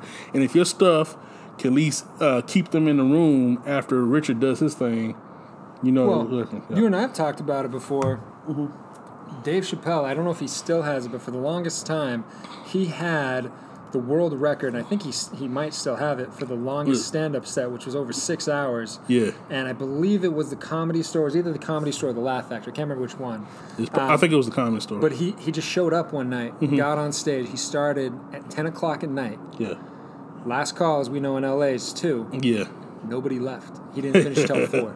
Damn. And then one of the other things was noteworthy of it was it was right after the uh, the famous uh, Michael Richards incident, Oh yeah, yeah, yeah. and uh, the uh, the owners of the club had uh, had instituted a new uh, a new policy where it was a fine. It was like twenty dollars for every time you dropped the N word. yeah. And he went off on the owners for about 40 minutes just on that policy, and he racked up some ridiculous amount of fines in the thousands, Wow. just trashing them for making that a fine. I, and it's just funny. It'd be funny that one person was just counting all the n words and shit. Like, oh my god, oh my yeah, god. no, whose job was that? yeah, whose job was that? Just to count all of them. Yeah. so, yeah. so then you'd start doing with your fingers, and eventually, like, shit, man, I gotta start doing tick God marks. damn, like, damn, damn, Dave. Yeah. But uh, like uh, I remember somebody. Shit, Uh, this is a Jay Z album. I believe it was like uh, either Chappelle or uh, Chris Rock was talking about the Michael Richards thing. He's like, as a black man, completely outraged, was ridiculous. As a comedian, bad night at the office. so yeah, Well, that's that's the one thing that's always scared me to death about the concept of ever doing stand-up comedy. yeah. Is is it, and not that I would break down into a racist tirade. Watch but, your finger. But rather that um, Mm-hmm. I'm lighting my pipe, so he's he's helping me out as I'm distracted talking about this. Yeah, I don't want him to burn his finger while he's talking to you. No, but it, it's it's handling hecklers. Yeah. That's that's one of those things. I think I think that's the thing that scares most people when it comes to public speaking. That's the one thing that deterred me from stand up because I actually had to deal with that on the one and only time I did stand up, and I was not prepared. when did you do stand up? I did it like years ago, like around the time I first started doing um, uh, improv and sketch and shit. Well, like when I first decided, you know, I'm gonna be an actor for real. Man. So, so the first route I tried in terms of wanting to get my feet wet was stand up, and I did it at some little. I'm not gonna name the club. Some little club in uh, Anaheim because I'm afraid somebody will have the fucking footage. uh, but if, if there is footage, but like uh, I just did it like at an open mic in some little club in Anaheim, and I was awful. And I was I had just gone through a breakup, and I was just trying to get out some angst. And I didn't really have any jokes per se, but that was the main gist of it. My material was just like dealing with chicks and stuff like that. And then it was like a college crowd, and there's like all these people just staring the hole at you, and it's just like I don't know what it was, but I was so goddamn hot on that stage, like like it's just like all these and all these faces on you. I wasn't I wasn't ready. Was it like the Joker? It- it- I'm pretty sure that yeah yeah yeah I know what you're talking about. Like if, it kind of I, I, I can only imagine it felt like just all these people staring daggers at you, waiting for you to make them laugh. And I had nothing to make them laugh, and it just like they just started like kind of riding me, and I didn't. I of course I was still in bouncer mentality at the time because I knew if I stayed on that stage any longer than I did, I would have got into a fight. So oh, so I was so I was supposed to be on there for like five minutes. I got I got maybe two out and I was so disgusted and mortified by the experience. I never tried to stand up again, and I've never done it since. That was like 2010, and I haven't See, tried I, since. I, I haven't done anything acting related Mm-hmm. in probably 15, maybe almost 20 years at this point now that I think about it. Mm-hmm. But the, the only time I was ever, ever stage fright stricken, even Mm-hmm. remotely, was when I was doing something solo, like a monologue or something. Yeah. Like, for whatever reason, when you're doing like improv or you, you're doing a, a, a play or a scene or something where there's other people there, Mm-hmm. for me, it's almost like I can, uh, I can trick my, myself into thinking, there's no way everyone up there or out there is looking at me at one mo- moment, moment in time, even Mm-hmm. if I'm like in the middle of the monologue portion of the play. Then, No, somebody's going to be looking at this, somebody's going to be looking at something else, and so whatever reason, it lets it lets it roll off my back. yeah.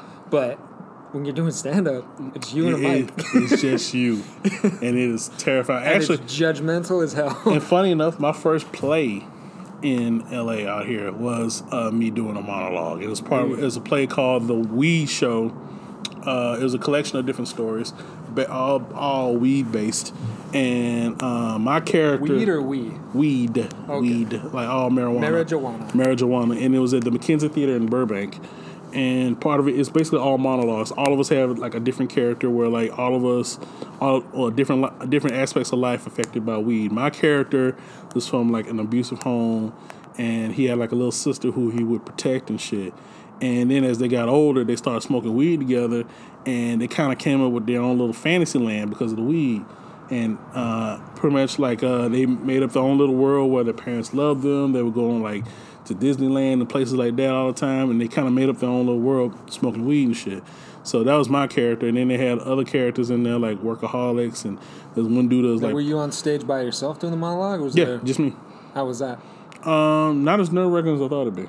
Is it because you already knew where you were going? Kind of, sort of. And you, yeah. you could rely on the other writer. If it was bad, you could be like, I didn't write this shit. No, cause no, I had a set monologue. I knew exactly what I was going. I did, I did my thing, and it wasn't fun. I had a lot of fun doing it, and a lot of people from that show are still my friends at this point, and actually, uh, a few of them are actually in Belsaverse.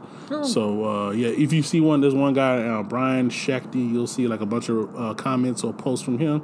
He's one of them.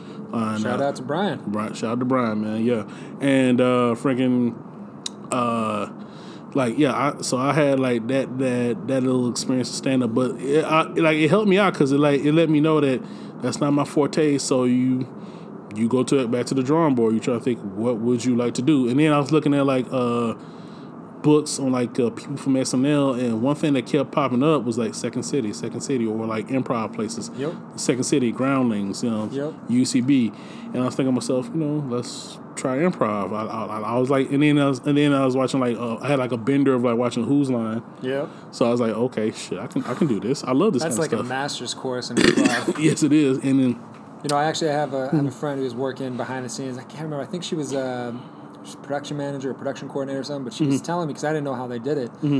They'll rent a soundstage because they just shot. Well, this was been about two years ago, so I don't know if, Mm-hmm. how many they've done since then. But what they'll do is they'll set up their whatever soundstage, set up with the audience, and they'll shoot the whole season in like four days. Yeah, I know. Because they'll just run for hours and hours. They'll just refresh the audience to make Yeah. sure they got fresh eyes in there, Mm-hmm. and they just go. But you you can notice that because you see them like on certain episodes, they're just like uh, they're wearing the same clothes over Yeah. and over and over and over again. Like, why is he wearing the same jacket? Like you, you see it.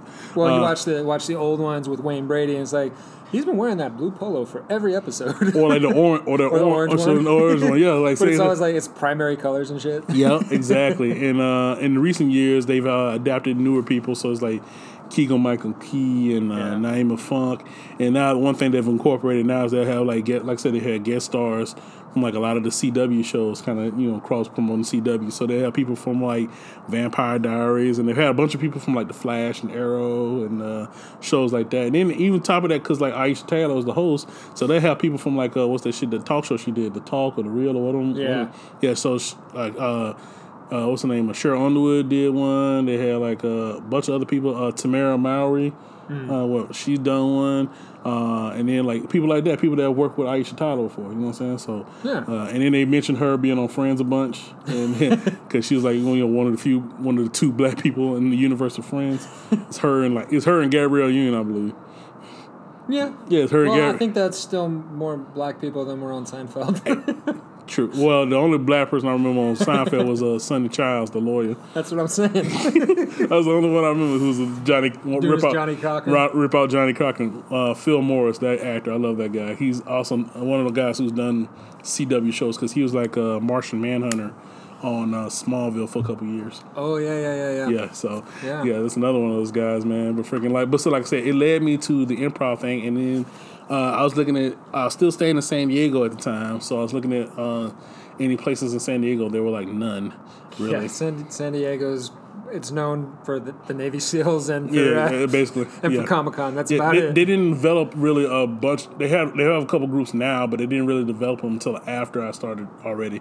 So I found one in Sherman Oaks called the LA Connection Comedy Theater, uh, founded by Kent Skov, and they did a, they used to do a show on uh, Nick at Nite called uh, Mad uh, Mad Movies or. Uh, Movie Madness, I believe the name of it. But it's basically like you know how they do the thing where they'll watch like old movies and like they'll voice over the Yeah. people doing improv. They did they would do that shit. oh, okay. Yeah, and uh, they they founded the LA Connection, and uh, that's how I started. And like I said, How did most, you end up at TMI? TMI is actually because of a friend of mine, a female friend, uh, Sarah Berger. She was uh, actually uh, one of the people I was at the school with at uh, improv at the uh, LA Connection, and we became friends. And she and her roommate Kelly, uh, Kelly Shanley, who's also a stand-up comedian out here, would invite me to like parties and stuff like that.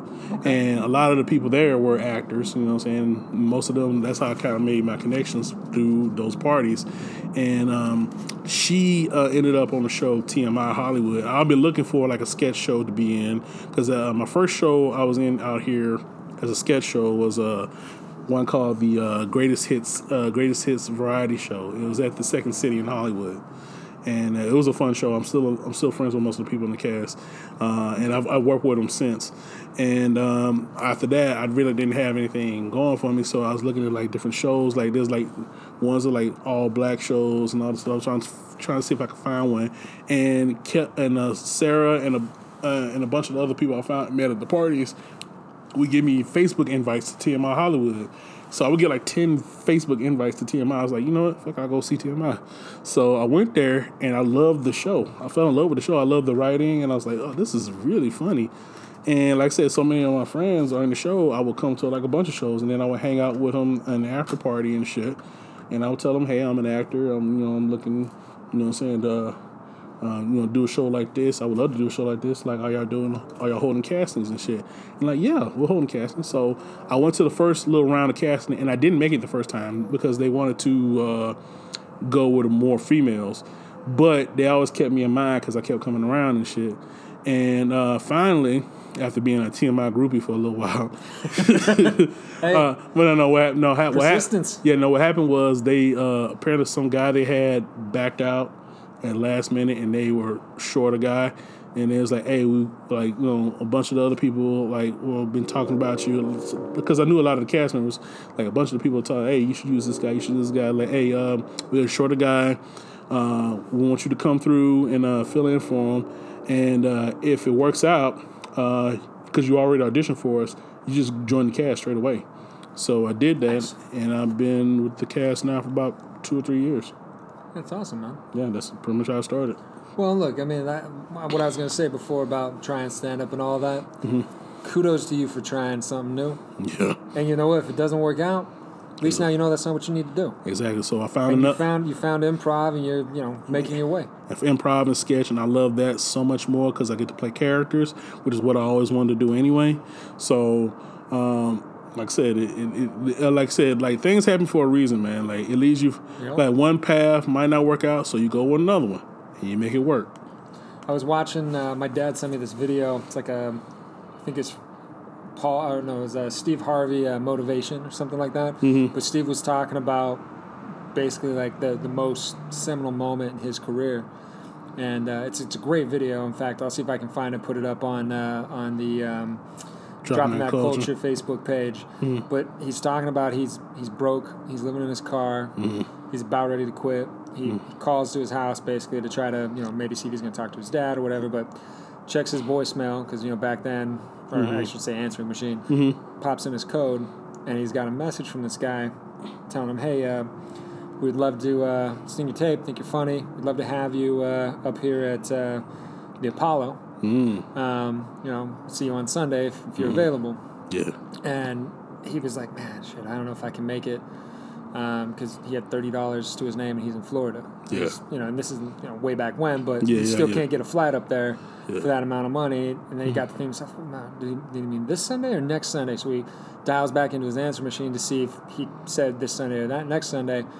There's a message on there from club owner in Jacksonville Mm-hmm. saying, "Hey, uh, you know, we uh, we'd love to have you come out um, Thursday night. Was either Thursday night or Friday night, whichever one it was. Mm-hmm. and Give you 150 bucks for the night. Have you come do a, do a show. So he shows up, goes and does the show. Still doesn't know what, what he's going to be able to do if he can make it. Kills, just absolutely kills. They say, hey, you know, the, the guy we're going to have tomorrow night dropped out. You did a great job. Why don't you come back tomorrow night and do another 150? Nice. So now he went from having thirty-five dollars to having three hundred and thirty-five dollars. He said Yeah. in that time Yeah. he could get a round trip flight to New York for ninety-nine dollars. Nice. The Eastern Airlines, which doesn't exist anymore. Yeah, yeah. So he said he calls him up, tells Mm-hmm. him, "Hey, I'll, I'll be there." Mm-hmm. He says, "I show up. I got my two bags. It's literally everything I own in my hand. Mm-hmm. I show up at noon." I don't go on until 10 o'clock at night. Well, comedians don't go on until 10 o'clock at night. Mm-hmm. And uh, he's talking to the guy over there. He's like, hey, man, is there any chance that, uh, you know, I can hang out? He's like, no, you can't hang out here. Get the hell out. Like, you know, we got stuff going. I said, man, literally everything I own is in these two bags. Is there anywhere that I can sit? I won't bother no one. I won't do nothing. They put him upstairs on the sixth floor where the dressing rooms were for the comedians. Said, I don't want to see you. You just stay up here. Long story short, he ends up waiting up there. While he's waiting, he ends up meeting uh, D.L. Hughley. Mm-hmm. Comes through a little bit later. Mm-hmm. Jamie Foxx comes through. Mm-hmm. Talks to him, you know, I'm Steve, blah, blah, blah. They go on before him. D.L. Hughley, gets uh, booed off stage. Mm. Jamie Foxx gets up. He starts doing his act. They start booing. He starts playing some music. They calm down. He goes back to trying to do his act. They boo him off stage. Mm. So he said, I, "I'm I'm about ready to throw up." I, I finally I go out on stage and he was doing this bit about uh, I can't remember the guy's name, but he just got fucked up by Ni- Mike Tyson like a couple nights before.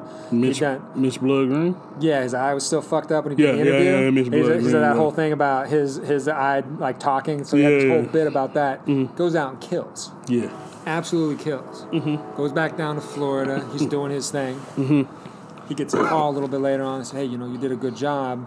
This is uh, I can't remember who it was. There had been a couple of guys in between who'd hmm. come in and, and done the hosting I think Sinbad was one of them. Sinbad was one of them, and then he got his show and he left. And then what's his name from Hanging with Mr. Cooper? Mark Curry. Yeah, Mark Curry was doing it. Mm-hmm. He got that and he left. So they brought him up and said, "Hey, we'll just basically use you as an interim host. We'll see how you do." Yeah. He ended up being the longest running host of mm-hmm. Showtime at the Apollo before he left. His whole world changed, Yeah. going from I'm living in my car, I'm broke as shit, To hosting Showtime at the Apollo. for longer than anyone in Yeah, the yeah, history of the show. And now Yeah. he's got, you know, the, the career that he's got. That's the first thing I, remember him from was Showtime at the Apollo because they would show it on Fox, our Fox affiliate. Yeah. And uh, yeah, and he actually tells a great story on that on uh, the comedians and cars. He was talking about like he was on uh, doing the Showtime at the Apollo, and another comedian, young comedian who was nobody, came up to him like, "Hey man, uh, I get I get a standing ovation everywhere I go. Have you seen my stuff?" I was like, "Nah," but like you're like, all right, but I, I, I'm I'm good, man. I'm great. Like I, I got the I get a standing ovation everywhere. He kept saying that to Steve. Like, okay, okay, that's cool. Look, uh, like we've been doing a couple shows now. Like we do like usually four shows, you know, in a single taping or whatever. So they've been out there for a little while. So what I want you to do, whatever your hottest thing is, I want you to open with that and then just settle and then you you should be fine. And he's like, nah man, I can stay in ovation where I go, trust me, man. And, and he like uh, and he goes out Trust there. Steve Harvey. and, then, and he's like, okay, so he goes out there, does his thing, and the first thing he says was, "Hey, uh, anybody here li- uh, live with a girl that got roaches?" And he's like, "Bro, you in Harlem." and he said the he said the booing was as vicious as I has ever seen. And the dude was trying his best, like he's like, "Hey, hold on, hold on, hold on, come on!" Like he's like, "Nah," they was like, "Nah, boo, boo." He said they tore him to pieces. He said he doesn't exist anymore. yeah. Well, And- but that's the thing. I mean, even if you've got some talent, right? Yeah. Even if you're even if you're a stand-up god, right? Mm-hmm. Still gonna have bad shows. yes. And you know what? If you're able to get a standing ovation some places, Mm-hmm. you keep with it. And if you've got that heart for it, you got to keep with it. But if you you try it, you realize it's not for you. Yeah. Let that shit go. Find Yeah. what is for you. Yeah. That's Because his whole message of that whole whole video, like I said, I hope people watch it when they see it. Mm-hmm. You haven't lost until you quit. If you quit, that's guaranteeing that you- whatever it- that it is it will never happen. It's never going to happen. yeah. But if it's something you want, Mm-hmm. just keep trying a different way. And you never know when God's going to drop something in your lap. Yeah, that's basically what I've been doing on like, uh, and uh, in terms of the acting standpoint, man. Like I've been, you know, for years now, I do like little things to kind of pep myself up because you know it's it's a lot of dry spells, especially for a young actor. Like, and um, like I try try the best I can, especially because I got a regular job and all this other stuff. But um, like I just try little things to just keep myself in the right frame of mind, do the best I can whenever I go in for audition. Actually, I have an audition tomorrow uh, tomorrow morning uh, for a show, and um, freaking we'll see how that goes. And also, um, like I, one, a couple quotes I usually take with me when I go for auditions. One is from Steve Martin, and uh, he said, uh, they like one question he gets asked a lot is, you know, like how do you make it in show business? That constant question that they ask successful people. Yep. He said the one que- he said the one thing I could tell anybody is be so good that they can't ignore you. Yep. That's one. And then the other one I, I like that really struck with me was from uh, Wendi McLendon-Covey, who was on the Go- the mom on the Goldbergs, and she was uh, the uh, chick Clemmy, the big titty chick on uh, on uh, Reno 911. Oh, yeah. Yeah, her. And Which so- you saw they're bringing that back. Yes, as I- a quick aside. that- yes, Okay. yes, I'm, I'm happy about that. Me too. Yeah, but uh, yeah, so uh, they're doing that thing, and friggin', she said a quote on, I believe it was on the Nerdist podcast, and they said like, uh, uh, casting directors do not know what they want until you show them. Yep.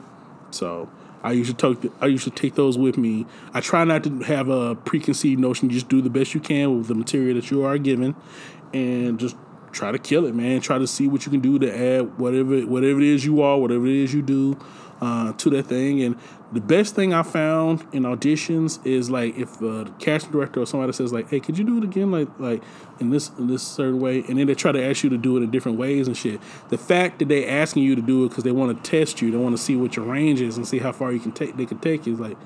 Okay, and, and that's that right there is a good light bulb moment right there because they keep asking you to stay and they keep asking you to do stuff. And I found when that happens, I usually get the gig. Well, and you know, some I'll tell you because I've been on the other side of the table since I've been out here more often um, than than not. Um, every actor who goes into an audition, because if you're auditioning, it means they like when we were sitting here casting the shit before, we're mm-hmm. pulling out names that we know for mm-hmm. lead lead spots because once you hit a certain level, mm-hmm. that's the way it usually gets done. Yes.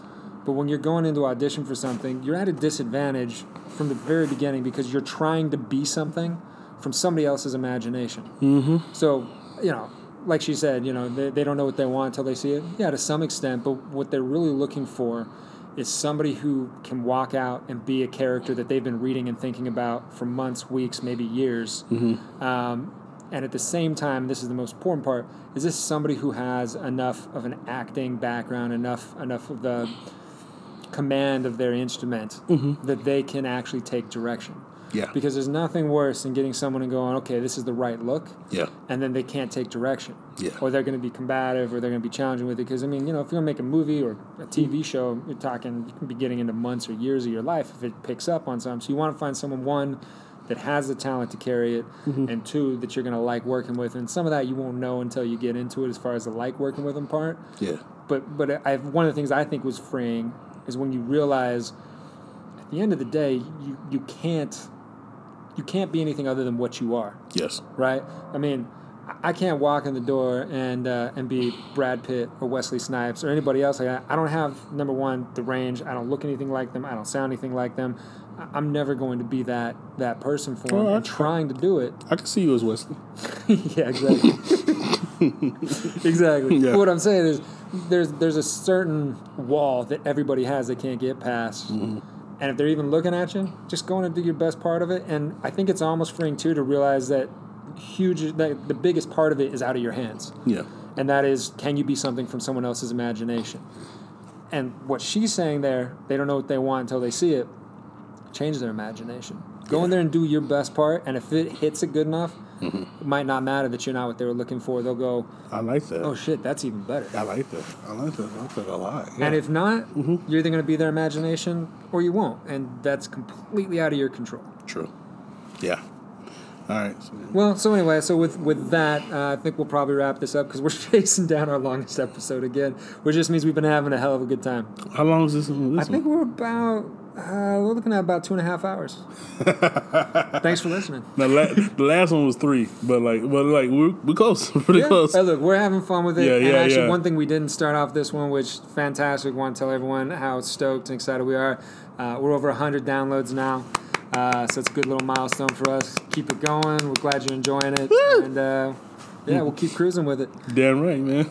This has been uh, dropping that culture with uh, JD. and AJ. All right, uh, you folks have a good night and have a merry, merry Christmas. We'll see you next time.